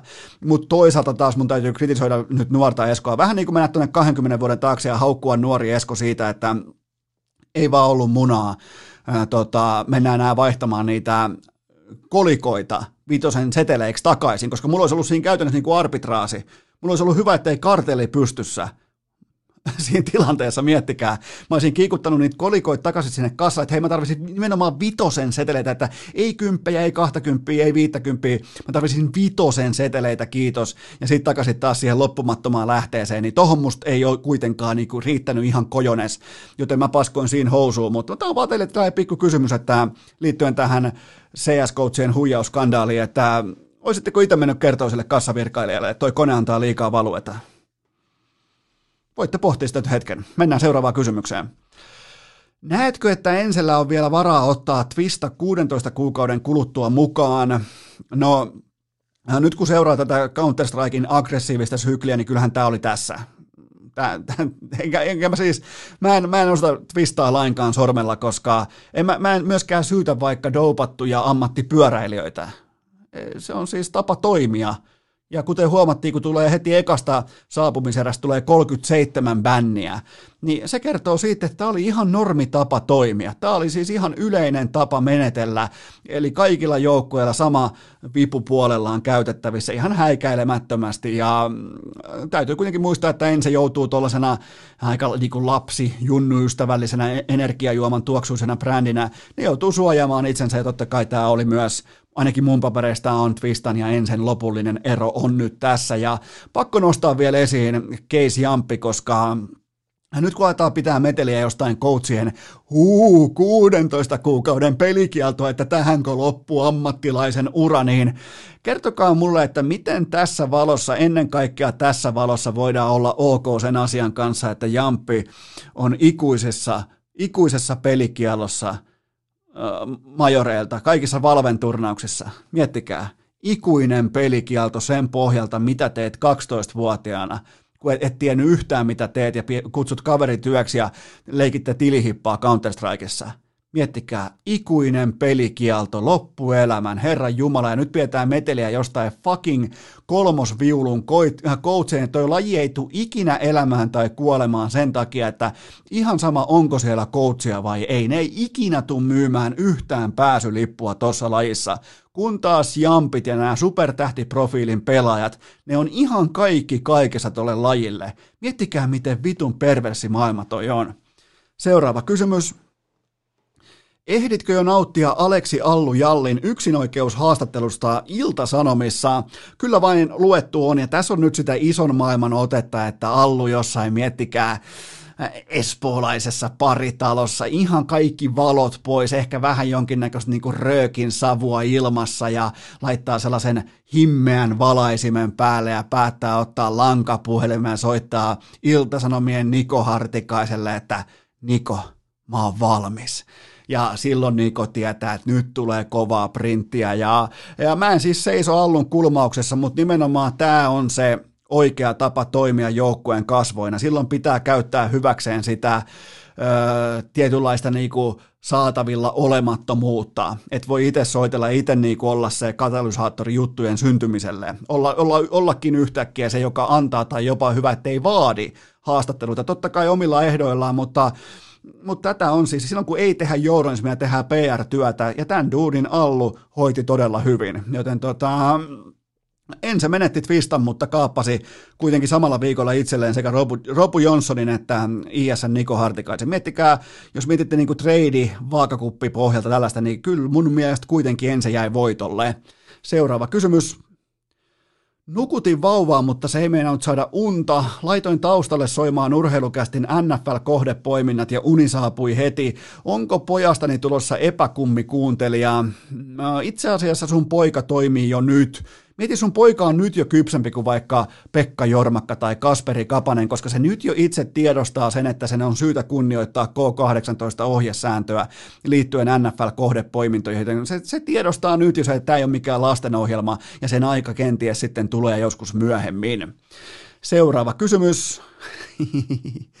Oletko nyt vielä kerran ihan varma, että Kouvolan kolmoskoppari on nimenomaan Antti Haklin? Ja, ja tota, tätä nyt hierottiin jonkin verran inboxissa meikäläisen naamaan ja mun oli pakko ottaa vielä vanha VHS-nauhuri tuolta urheilukästin vaatekomeron ylähyllyltä. Pyyhkäsin, tietsä, pölyt pois siitä päältä, kerran puhaltaa myös sinne nauhurin sisään, ja mä katsoin uudestaan tämän kolmosfinaalin tapahtumat, ja mä pysyn mun kannassa.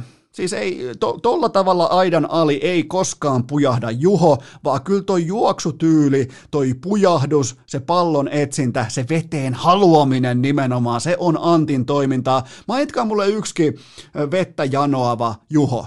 Kyllä vaan, ei niitä. Kertokaa Antti, kyllä vaan Antti Kasvi. Noin, no niin, debatti ohi. Eli kyseessä on jatkossakin Antti Hakliin. Ja täytyy myös myöntää, että noin noi Sapkon pitkätukkapojatkaan ollut sitten ihan täsmälleen Sapkosta, että ne oli ketterä jätkiä, mutta nyt kun taas katsoo Suomen karttaa, niin idästä naps osuma, kiitos eteenpäin. Seuraava kysymys. Äh, miten Joe Roganin Spotify-aikakausi on lähtenyt käyntiin? No mä povasin silloin jonkin sortin katastrofia tai vaikeaa alkua, mutta että ihan kuukaudessa on saatu koko Joe Roganin hippileiri tulee, niin se on ehkä tietynlainen ennätys. Ja, eli homman nimi on se, että Spotifyn työntekijöistä osa on uhannut marssia ulos, jos ne ei saa täyttä julkaisuvaiheen vastuuta itselleen. Eli ne käytännössä haluaa niin kuin Joe Roganin ja hänen fanikuntansa, joka on maailmassa ehkä massiivisin yksittäinen podcastin fanikunta, niin nehän on siis siitä ihan persettä myöten ylpeitä, että heidän väliin ei tule ikinä kukaan auktoriteetti sanomaan, että miten tässä maailmassa pitäisi puhua, käyttäytyä tai olla, joten tota, siellä on tällä hetkellä kovat kovat panokset pöydässä ja mun oma suosikki oli toi, että Spotifyn työntekijät haluaisi vaikuttaa myös Joe Roganin vierasvalintoihin. Siellä on siis sensuroitu vanhoja jaksoja, missä on jotain jostain äärioikeistosta oikeistosta vierata tai sitten jotain huuhaa pappeja tai jotain muuta vastaavaa. Niin siellä on laitettu näitä sitten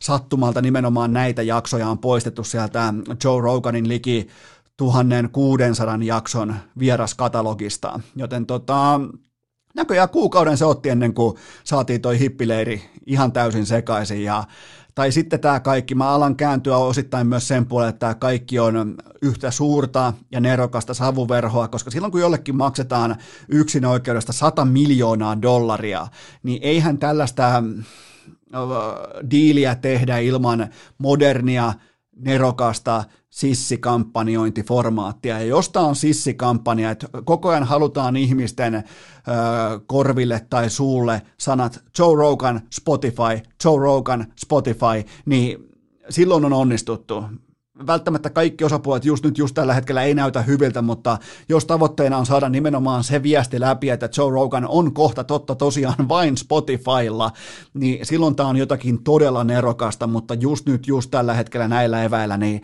niin tota, äh, Rogan uskovaisten hippileiri, tällainen niin kuin erittäin valveutunut kansa, niin siellä, siellä on siili syvällä perseessä, eikä ole siis todellakaan mikään niin kuin vegesiili tai mikään ruokavaliosiili tai mikään äh, tota, astro fyysinen siili, vaan ihan aito sellainen vanhan liiton junttisiili poikittain perseessä.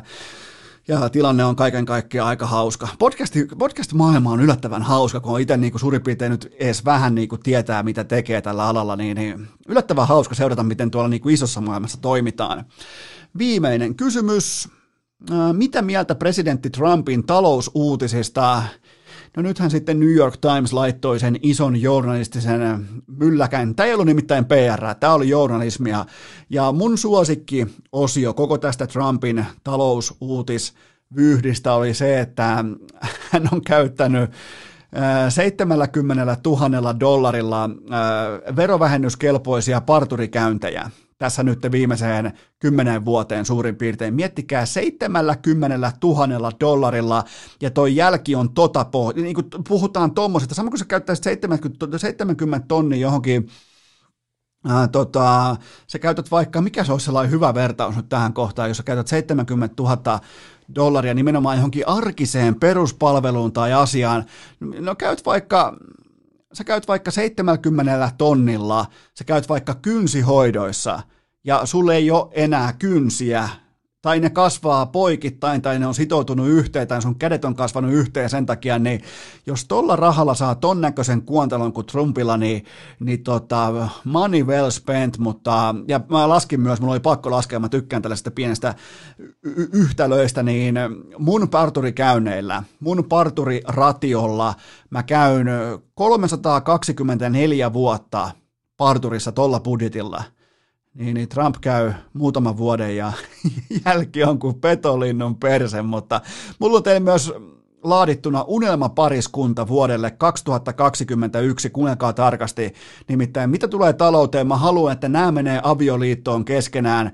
Donald Trump ja Dr. Train ex-vaimo, se on nimittäin match made in heaven, eli ottelu tehty, ottelu tehty taivaassa. Siinä on kaikki elementit. Siellä on kyky kuluttaa rahaa ja siellä on kyky ennen kaikkea todeta, että höydättiinkin firman piikkiä, ei mitään hätää.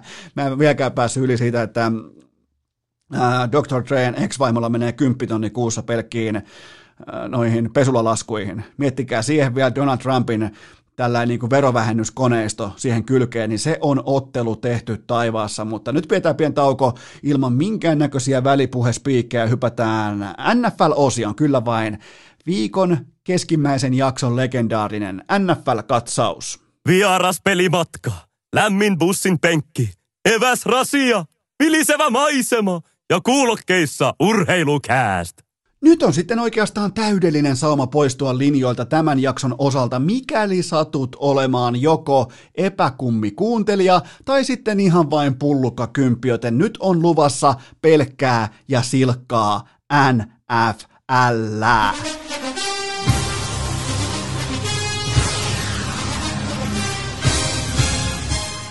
Hypätään suoraan tämän viikon katsauksen NFL-viikkokatsaus on pelattu nyt kolme viikkoa. Erittäin mielenkiintoista soikiopalloa, käsipuikulaa, kainalopalloa, kuulaa, miten sen ikinä haluakaan terminologisesti ilmoittaa, mutta uh, urheilukästin NFL viikkokohdepoiminnat menivät kaksi kautta kolme oikein, kaksi oikein, yksi kappale vihkoon, käydään ne kohta läpi. Koko kausi 7 kautta 9 oikein, eli osumaprosentti spreadia vastaan on 77,8, ja tämä ei tarkoita yhtään mitään muuta kuin siitä, että kylmät ajat koittaa vielä meitä tässä, että runataan vähän liian hyvin, kaikki menee tällä hetkellä vähän liian nappiin, me kohta varmaan pudotaan sitten oikein kunnolla kielekkeeltä alas, koska näin hyvin tämä yksinkertaisesti ei voi jatkoa, vaikka nyt käyntei mitenkään oikeastaan pätkänkään vertaa ei oltu erikseen onnekkaita tai epäonnekkaita, mutta olkaa kuitenkin tarkkana sen tiimoilta, että näin hyvin tämä ei tule jatkumaan.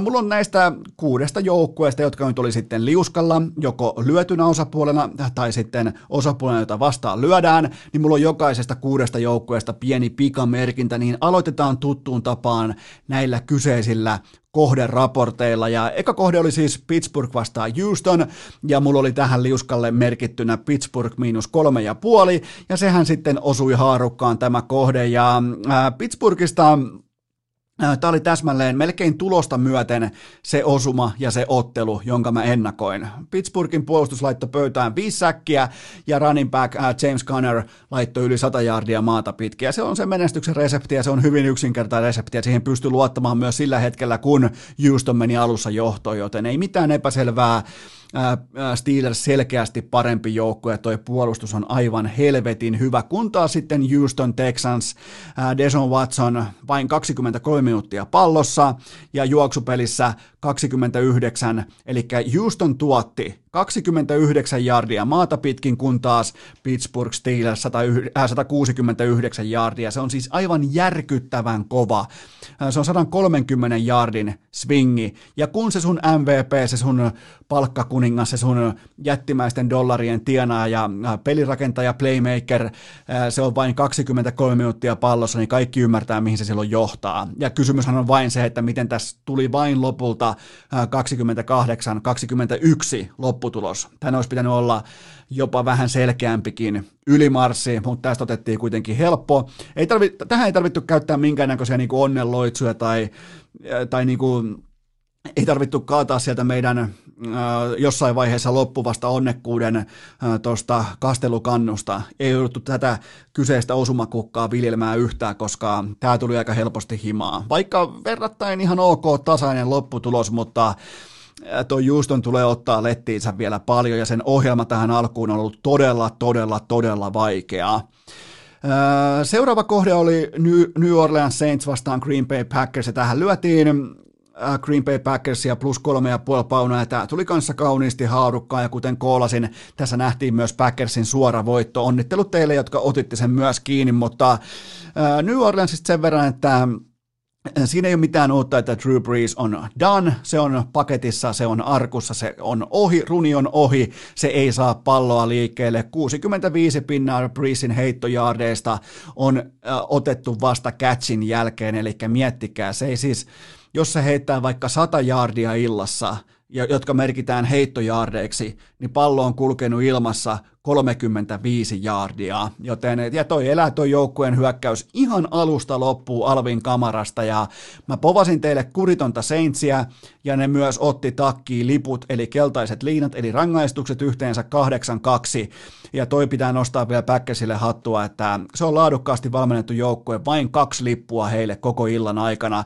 kun taas Saints antoi helppoja jaardeja ja first downeja sillä, että sille ei ollut kurinalaisuus riittävän korkealla tasolla. Ja Green Bay Packers, todella tasapainoinen ottelu, Aaron Rodgers näytti, että miten otetaan etupuolelle vaikkapa nyt tästä hetkestä, kun ei ole faneja katsomossa, pystyy manipuloimaan Saintsin puolustuksen linjaa ihan miten halus, koska ei ollut meteli puolustavan joukkueen tukena. Oikeastaan yksi paha avokentän taklausvirhe suma, mutta muuten muuten Packers koko illan parempi porukka ja se pitää vielä mainita erikseen, että NFL on tällä hetkellä yksi joukkue, joka ei ole menettänyt kertaakaan pelivälinettä ja se on Green Bay Packers. Se, se on kova suoritus ja ja todennäköisesti tuutte löytämään itsenne, jos peesaatte kaikki kohteet, niin tuutte löytämään itsenne tilanteesta, jossa me tullaan lyömään tuottajakopen kanssa Packersia vielä lisää tämän kauden aikana, koska mä uskon siis perinteisiin arvoihin, tasapainoon, kollektiiviseen jalkapalloon siihen, että kaikki tietää, missä mennään, on laadukas valmennus, kurinalainen kokonaiskollektiivi, kaikki tämä, niin, niin tota, Packersilta todella, todella vaan Super Bowl-tason työnäyte. Se on pakko sanoa nyt. Mä en olisi uskonut ennen kauden alkua, mutta Green Bay Packers on Super Bowl-tason joukkue. Sitten viimeinen kohde oli Arizona vastaan Detroit ja Arizona miinus neljä ja puoli paunaa meni vihkoon ja tämä oli ahdistavaa katsottavaa, koska Kyler Murray, joka oli mun papereissa uusi Lamar Jackson, ja mä katsoin tämän pelin pelkästään Kyler Murrayn takia, oli aivan sysikammottavan paska teini poika fraud, joka oikein frat boy heittelee sitä palloa kuin jurri päissään jossain jatkoilla. Kolme syötön katkoa, ja ne hävisi sillä sekä kellon että myöhemmin koko pelin. Ne menetti kellon hallinnan sillä, ettei, sillä ettei Kyler Murray osannut pitää pallosta huolta. Aivan järkyttävän heikko suoritus tuohon otteluun Kyler Murrayltä jonka pitäisi pystyä, tai ainakin osoitti kahteen ekaan viikkoon, että pystyy osoittamaan jopa niin kuin franchise-pelirakentajan kaltaista rauhallisuutta, tahdikkuutta, ei ole kiire mihinkään. Nyt oli ihan helvetinmoinen kiire joka paikkaa koko ajan, ja pelkästään Kyler Murrayn takia Arizona hävistön ottelun. Noin kolme syötön katkoa, ne tappoton matsin, ne antoi Detroitille kellon, ja jopa Matt Pat- Patriciakin osaa silloin voittaa jalkapalloottelun. Öö, Detroitista täytyy nostaa se, että pelirakentaja Stafford, Matthew Stafford pystyi vihdoinkin edustamaan malttia koko päivän mitassa. Kaksi touchdownia, nolla interceptionia ja kentän parempi pelirakentaja. Se riitti tällä kertaa voittoa ja onneksi Arizona hävisi kokonaan, ettei tarvinnut katella mitään saatanan kahden pisteen tai yhden pisteen voittoa. Joten tota, se vituttaa nimittäin eniten, että jos se joukkue voittaa paskalla pelillä, jos se ennakkosuosikki voittaa siten, että se voittaa rimaa hipoen, mutta ei coveraa spreadia, niin se on, sit niinku, se on jopa vihallistan paikka, mutta äh, tämä tää meni vihkoon tämä kohde, ja tämä oli, tää oli pitkästä aikaa vähän sille jopa turhauttavaa katsottavaa, koska Kyler Murray oli ihan pelkkä frat boy. Äh, sitten viikon noterauksiin niiltä osin, mitä jäi mieleen, ja mä oon tehnyt taas sitten kerran niin kuin ihan tällaisen aika suoran listauksen, ja lähdetään vaikka heti tärkeimmästä liikkeelle, kaikkihan nyt ottaa, että okei, okay, Patrick Mahomes ylimarssi, ei, ei, ei, vaan. Mä löysin nimittäin NFLstä kolmospelirakentaja, joka on mun uusi kummipelaaja, hänen nimensä on Easton Stick, kyllä vain, Eastonin mailla. Hän on Easton Stick, pelaa Los Angeles Chargersissa. Ei ole vielä päässyt kuitenkaan ihan askiasti näyttämään, laittamaan niitä Easton Stickin toistoja sisään, mutta mä oon niin nimi, vittu, miettikää Esko Sulo Tapio Seppänen. Ei mihinkään, mutta mieti kun sä meet johonkin ulkojalle sut kysytään, että, niin, hei, mikä sun nimi muuten on? Mieti, kun sä siihen pääset lataamaan, että mä oon Easton Stick. Niin sehän ohi. Tai meet pupiin, meet naisiin, mihin tahansa tai jossain bordellista tarvitsisi maksaa sisäänpääsymaksua, kun meet, mä oon Easton Stick. Niin tota, mä toivon, että Easton Stick, nyt kun siellä on painettu puolustuspiikkiä keuhkoista läpi quarterbackeilla ja tuli Justin Herbertillekin tuli pientä tälliä, totta kai tulee, koska se hyökkäyksen linja ei pysäytä ketään, niin mä jopa uskallan povata, että tuolla medical staffilla me tullaan näkemään myös Easton Stick tosi toimissa tämän kauden mitassa, mutta onhan komea nimi, otetaan vielä kerran Easton Stick. Atlantan historialliset sulamiset, se on totta kai ollut yksi puheenaiheesta ja äh, Setä Tammukan, tekse, äh, Setä Tammukan Excel-taulukko äh, se on armoton, se on valehtelematon ja se edustaa pelkkiä faktoja, joten Setä Tammukka laski mun puolesta meille kaikille näin, että jos me otetaan Dallas ja Chicago-matsien maksimihintalaput Atlantan osalta, että milloin Atlantan voitto on ollut kaikista todennäköisin näissä kyseessä kahdessa perättäisessä ottelussa, ja nämä kohteet nyt piirretään samalle hypoteettiselle äh, vedonlyöntikupongille, niin se kerroin on, nyt saat miettiä paljon se voisi olla, no nyt menee kolme, kaksi, yksi, nolla, se kerroin samalla liuskalla olisi 25 miljoonaa tolle toteutumalle. Eli kerran 25 miljoonasta, joten tota, se vastaa tuommoista 12 tasapelin mittaista NHL tasuripappa kierrosta, että sulla on ne kaikki nimenomaan vain ja ainoastaan ne kaikki 12 tasuria samalla liuskalla, tai se vastaa sitä, että sä voitat Suomessa loton päävoiton, ja siihen kylkeen vielä sä nappaat vaikka se ei nimittäin riitä se kerran 19 miljoonasta se lottovoitto.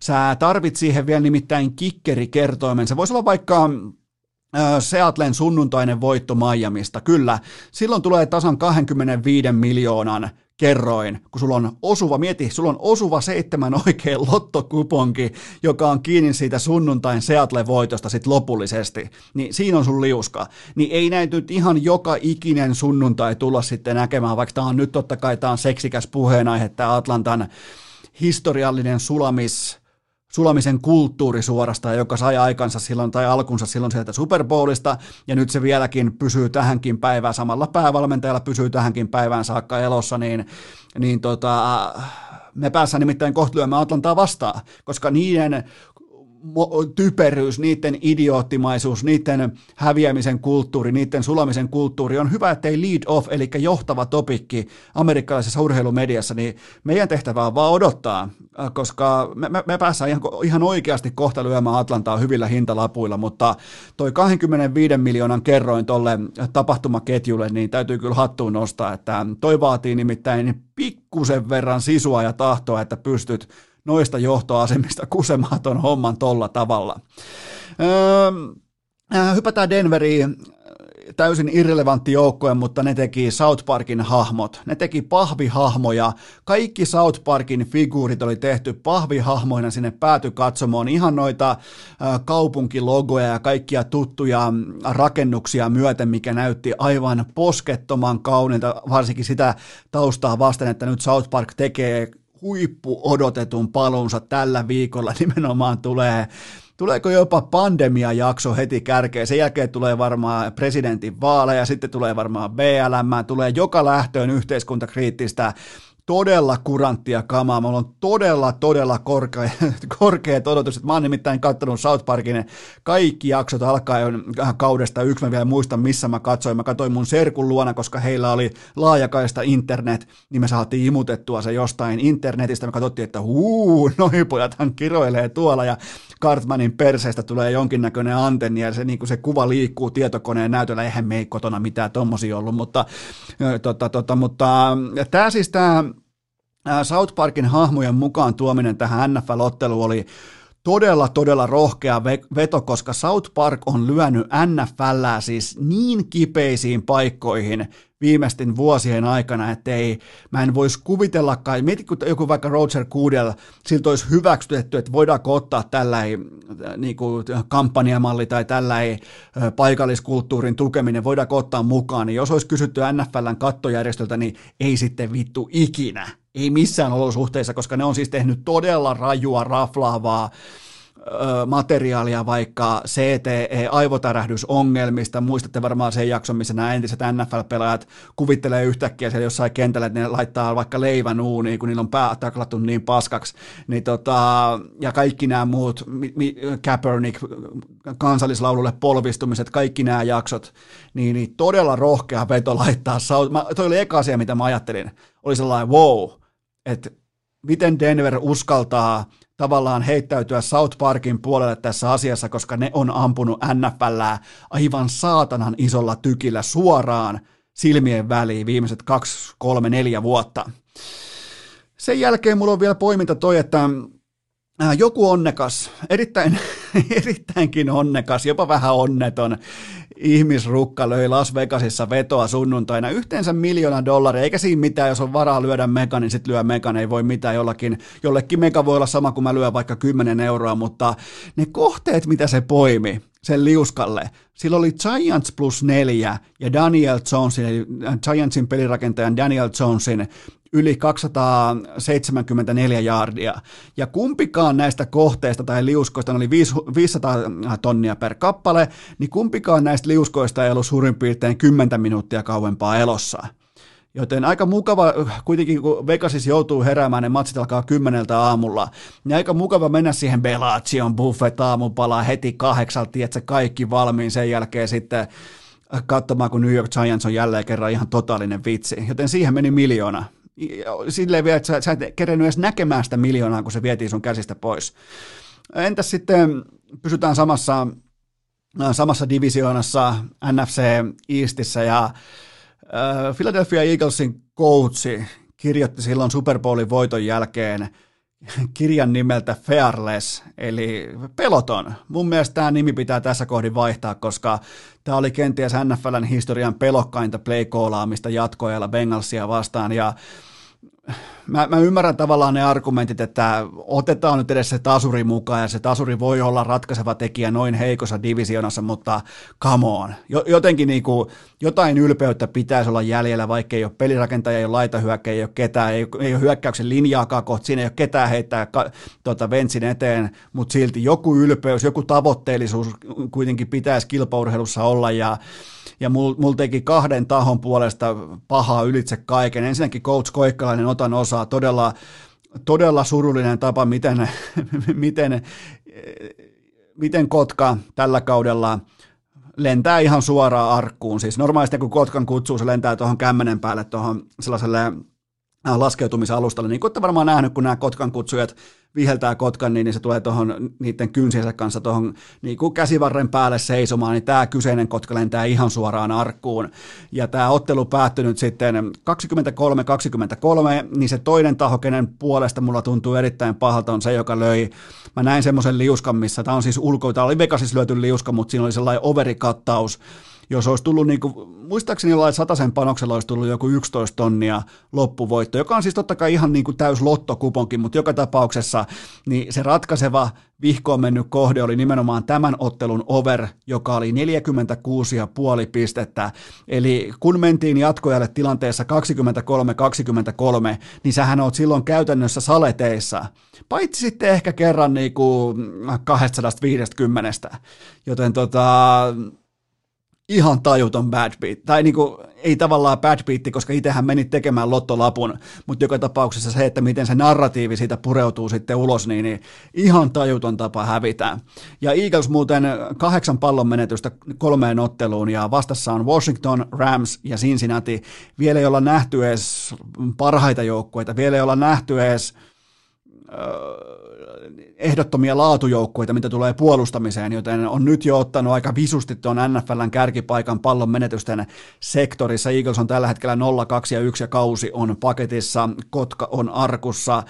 Aika paljon tuli viestejä inboxiin liittyen myös äh, Cleveland Brownsiin ja siihen, että se on voittanut tällä kaudella enemmän otteluita kuin hävinnyt, joten onnittelut siitä, niiden voittoprosentti on komea 66,6 ja Baker Mayfield on nyt, nyt on löydetty se, että mitä Baker Mayfield on, ja se on siis pelirakentaja, jolle ei voi antaa ratkaisuavaimia käsiin. Se pystytään aika hyvin piilottamaan tällä hetkellä tuossa äh, kokonaisuudessa. Hän ei joudu sankariksi, hän ei joudu tekemään mitään erikoista. Toi on juoksuporukka. Nick Chubb ja Browns juoksee tällä hetkellä palloa kuin äh, kuuman kesän Tampere Saints.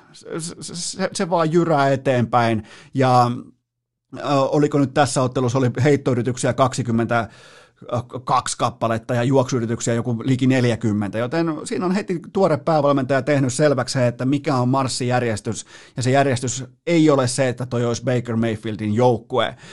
Nick Chubb jälleen yli 100 yardia ja kaksi touchdownia, ja puolustus, pitää nostaa hattua, seitsemän pallon riistoa yhteensä tällä kaudella, ja se on yhtä kuin NFLn kärki, ja Miles Garrett, miljoona mies, sadan miljoonan mies sunnuntaina, ei tarvittu edes kypärää, jotta voi pieksää pelirakentajan Dwayne Haskinsin melkein tajuttomaksi. Joten tota, laadukas, mä, mä, tykkään sitä, että Cleveland tietää, mitä ne on. Ne ei ole, laadu, ne ei ole huippuluokan, ne ei ole ykköskorin pelirakentajan joukkue, ja ne on vihdoin myös itse tajunnut sen. Cam Newton tällä hetkellä voi melkein sanoa jopa, että antaa jokaiselle heittomerkeissä vaikealle personalle, vaikealle pelaajalle, antaa ihan konkreettista toivoa. Oot sitten vaikka Patrick Laine tai kuka tahansa, niin pitää ymmärtää se oleellinen asia, että silloin kun huipputalentti haluaa olla kovaa ja ankarasti valmennettu, niin voi tapahtua myös hyviä asioita. Ja tämä tilanne nyt on äh, Patriotsissa, Bill Belichickin koulussa, on kääntänyt Cam Newtonin uran aivan täysin päälaelleen viimeisessä risteyksessä, ja se on todella arvostettava urasuunnan muutos. Ja itse asiassa Patriots murskasi Raidersin numeroin 36-10 kotona, ja nyt Pats on oikeastaan Jardin päässä 3-0 rekordia, eli ne jäi Seatlessa Jardin päähän ja ne on hyvin lähellä täydellistä rekordia tässä vaiheessa ja pelaa, niin kuin Koikkalaisen kanssa pelättiin ennen kauden alkua, niin kyllä ne vaan sieltä tulee. Kyllä toi on kova nippu ja, ja hienoa nähdä, että Cam Newton on löytänyt vielä sen isähahmon itselleen tuosta Bill Belichickistä. AFC Eastistä yksi toinen noteraus ja, ja se on se, että Buffalo Bills ja Josh Allen on oikeastaan koko liigan sellainen primetime-tiketti. Oli sulla sitten tuohon otteluun muuten Bills miinus kaksi ja puoli tai oli se sitten Rams plus kaksi ja puoli, niin toi on just se ottelu, jonka takia sä ostat sen popcornikipon, eli ostat vaikka viihdevedonlyönnin merkeissä jonkun kohteen. Ihan siis uskomaton swingi nimenomaan ton kahden ja puolen pinnan rajapinnassa koko sen lopun ajan. Ja näytti jo kerran siltä, että Bills marssii yli, näytti siltä, että tämä on Ramsinilta.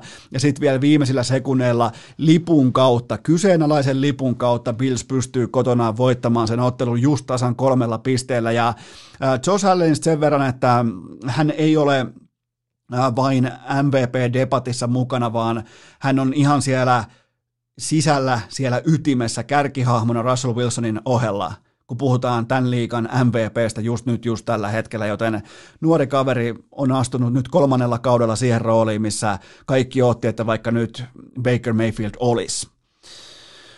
Aina tulee mietittyä pitkin viikkoa aika montakin tuntia näitä urheilukästin äh, viikkokohteita, mutta minkä takia mä mietin mitään kohteita, koska tuossa liigassa kuitenkin pelaa New York Giants ja New York Jets. Ne on joka viikko askissa vähintään toinen porukka ja tällä hetkellä ne on yhdessä totta kai yhteensä 0 ja 6, mutta yhteensä kolmen viikon ajalta kahdelta joukkueelta niin löytyy yhteensä 75 tehtyä pistettä. Se on siis aivan uskomattoman heikko esitys.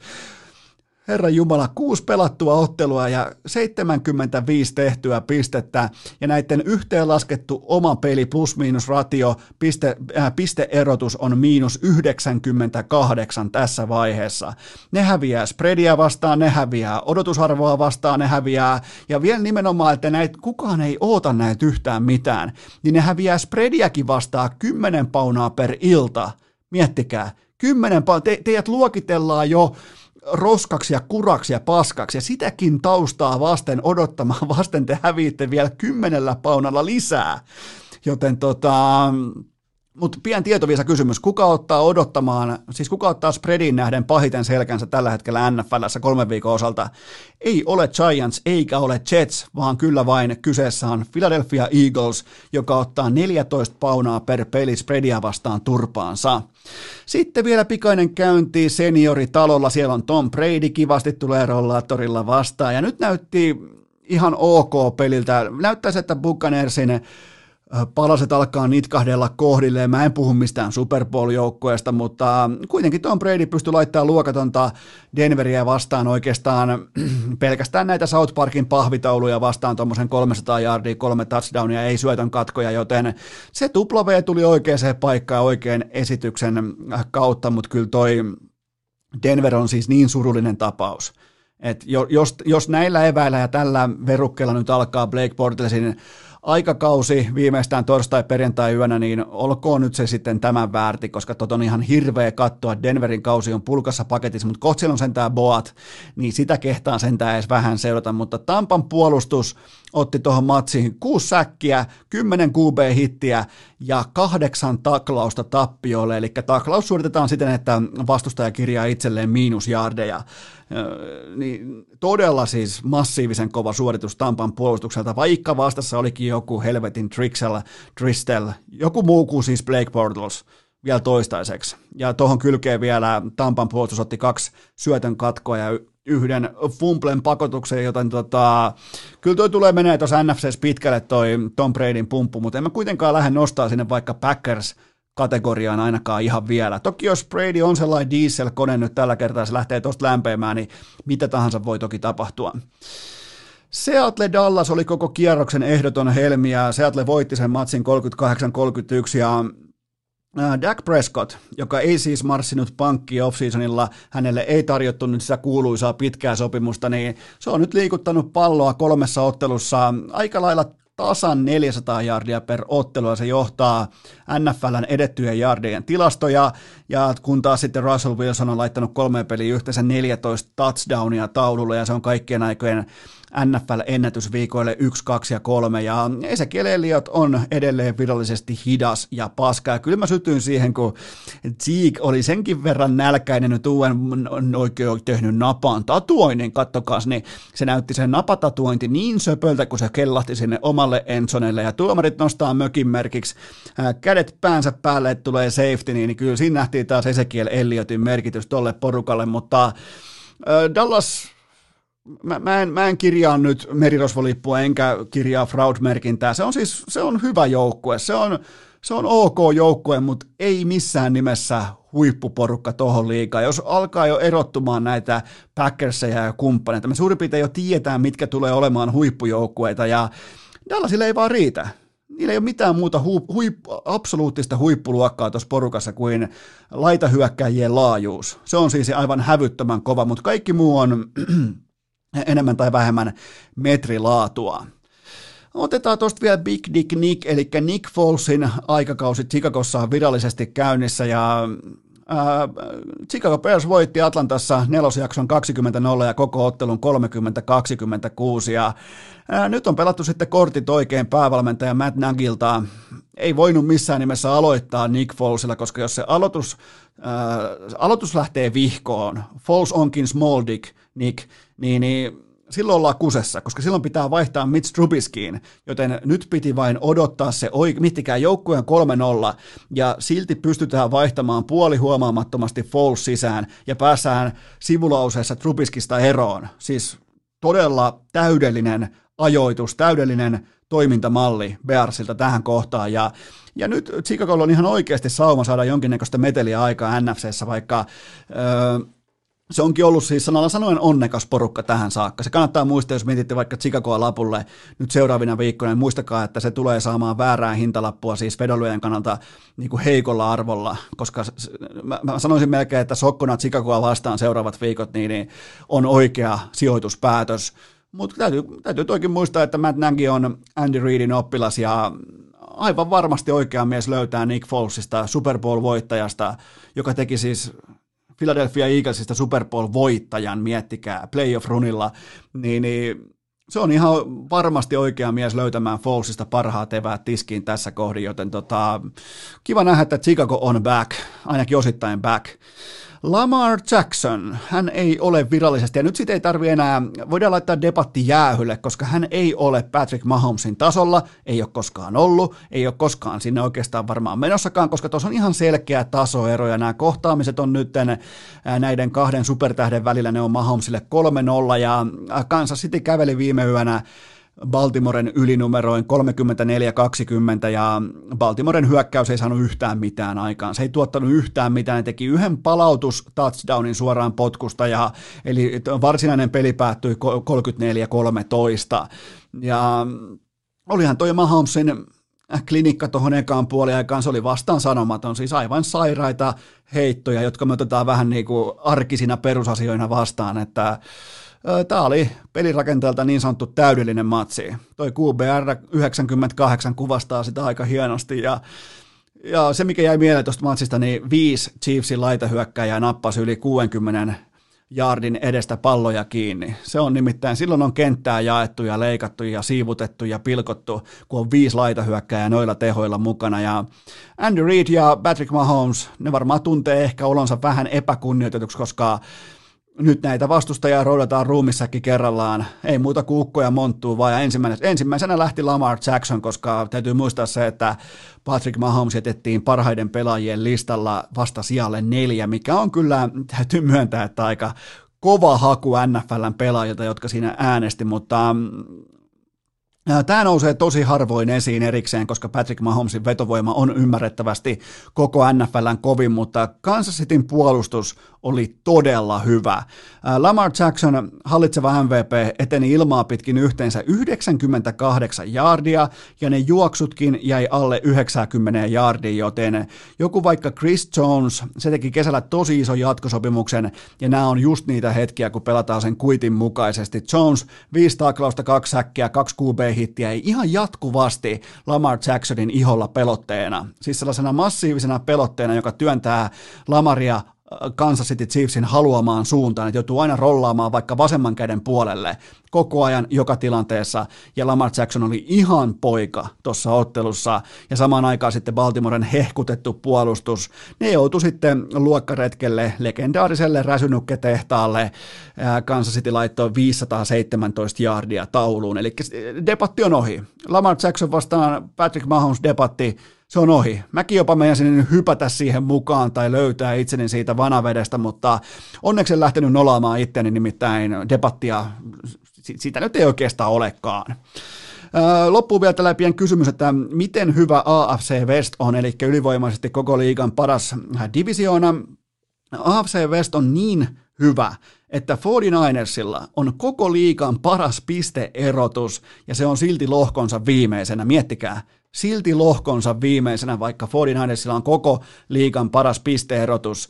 Se on vähän niin kuin käänteinen NFC East, siellä taas paras joukkue on yhdeksän pinnaa miinuksella. Niitä loppuja mä, mä en edes kehtaa sanoa, mutta jos paras joukkue on miinus yhdeksän, niin tota, ei sekään nyt ihan, ihan kaunilta vaikuta, mutta se oli semmoinen urheilukästi jakso. Loppuu vielä sellainen ihan pikku kevennys, että äh, Roope Goat Korhonen lähetti mestaruusjuhlista meikäläiselle viestiä. Oli kato näitä Sotkamon jymyn ensimmäisiä mestareita, jotka siellä tavan mukaisesti ajellaan sitten kaljuksi, ja kaljuksi sitten, ja onkohan kukaan sosiaalitantta tai joku tapakouluttaja käynyt vielä kommentoimassa, että tämä on väärää menettelytapaa, mutta joka tapauksessa nämä kaikki ensikertalaiset on nyt kaljuja, ja Korhonen lähetti tämän viestin mulle, ja se allekirjoitti sen näin, että terveisin Goat, eli terveisin, ja se Goat nimenomaan sillä vuohi-emojilla. Miettikää, Roope Korhonen ylipäätään osaa käyttää emojeja ja tietää mikä on Goat ja tietää nimenomaan itse olevansa Goat. Todella kovaa paskaa. Tehdään sellainen juttu, että torstai-iltana jatkuu.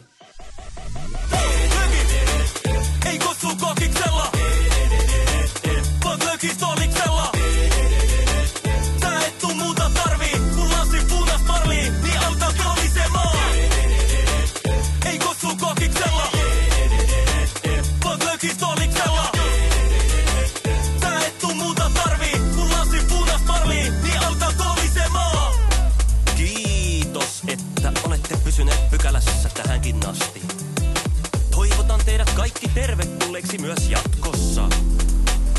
Muistakaa nauttia elämästä arjen vastoinkäymisistä huolimatta. Allekirjoittanut kiittää ja kuittaa. Peliä. Oliko tämä jo tässä?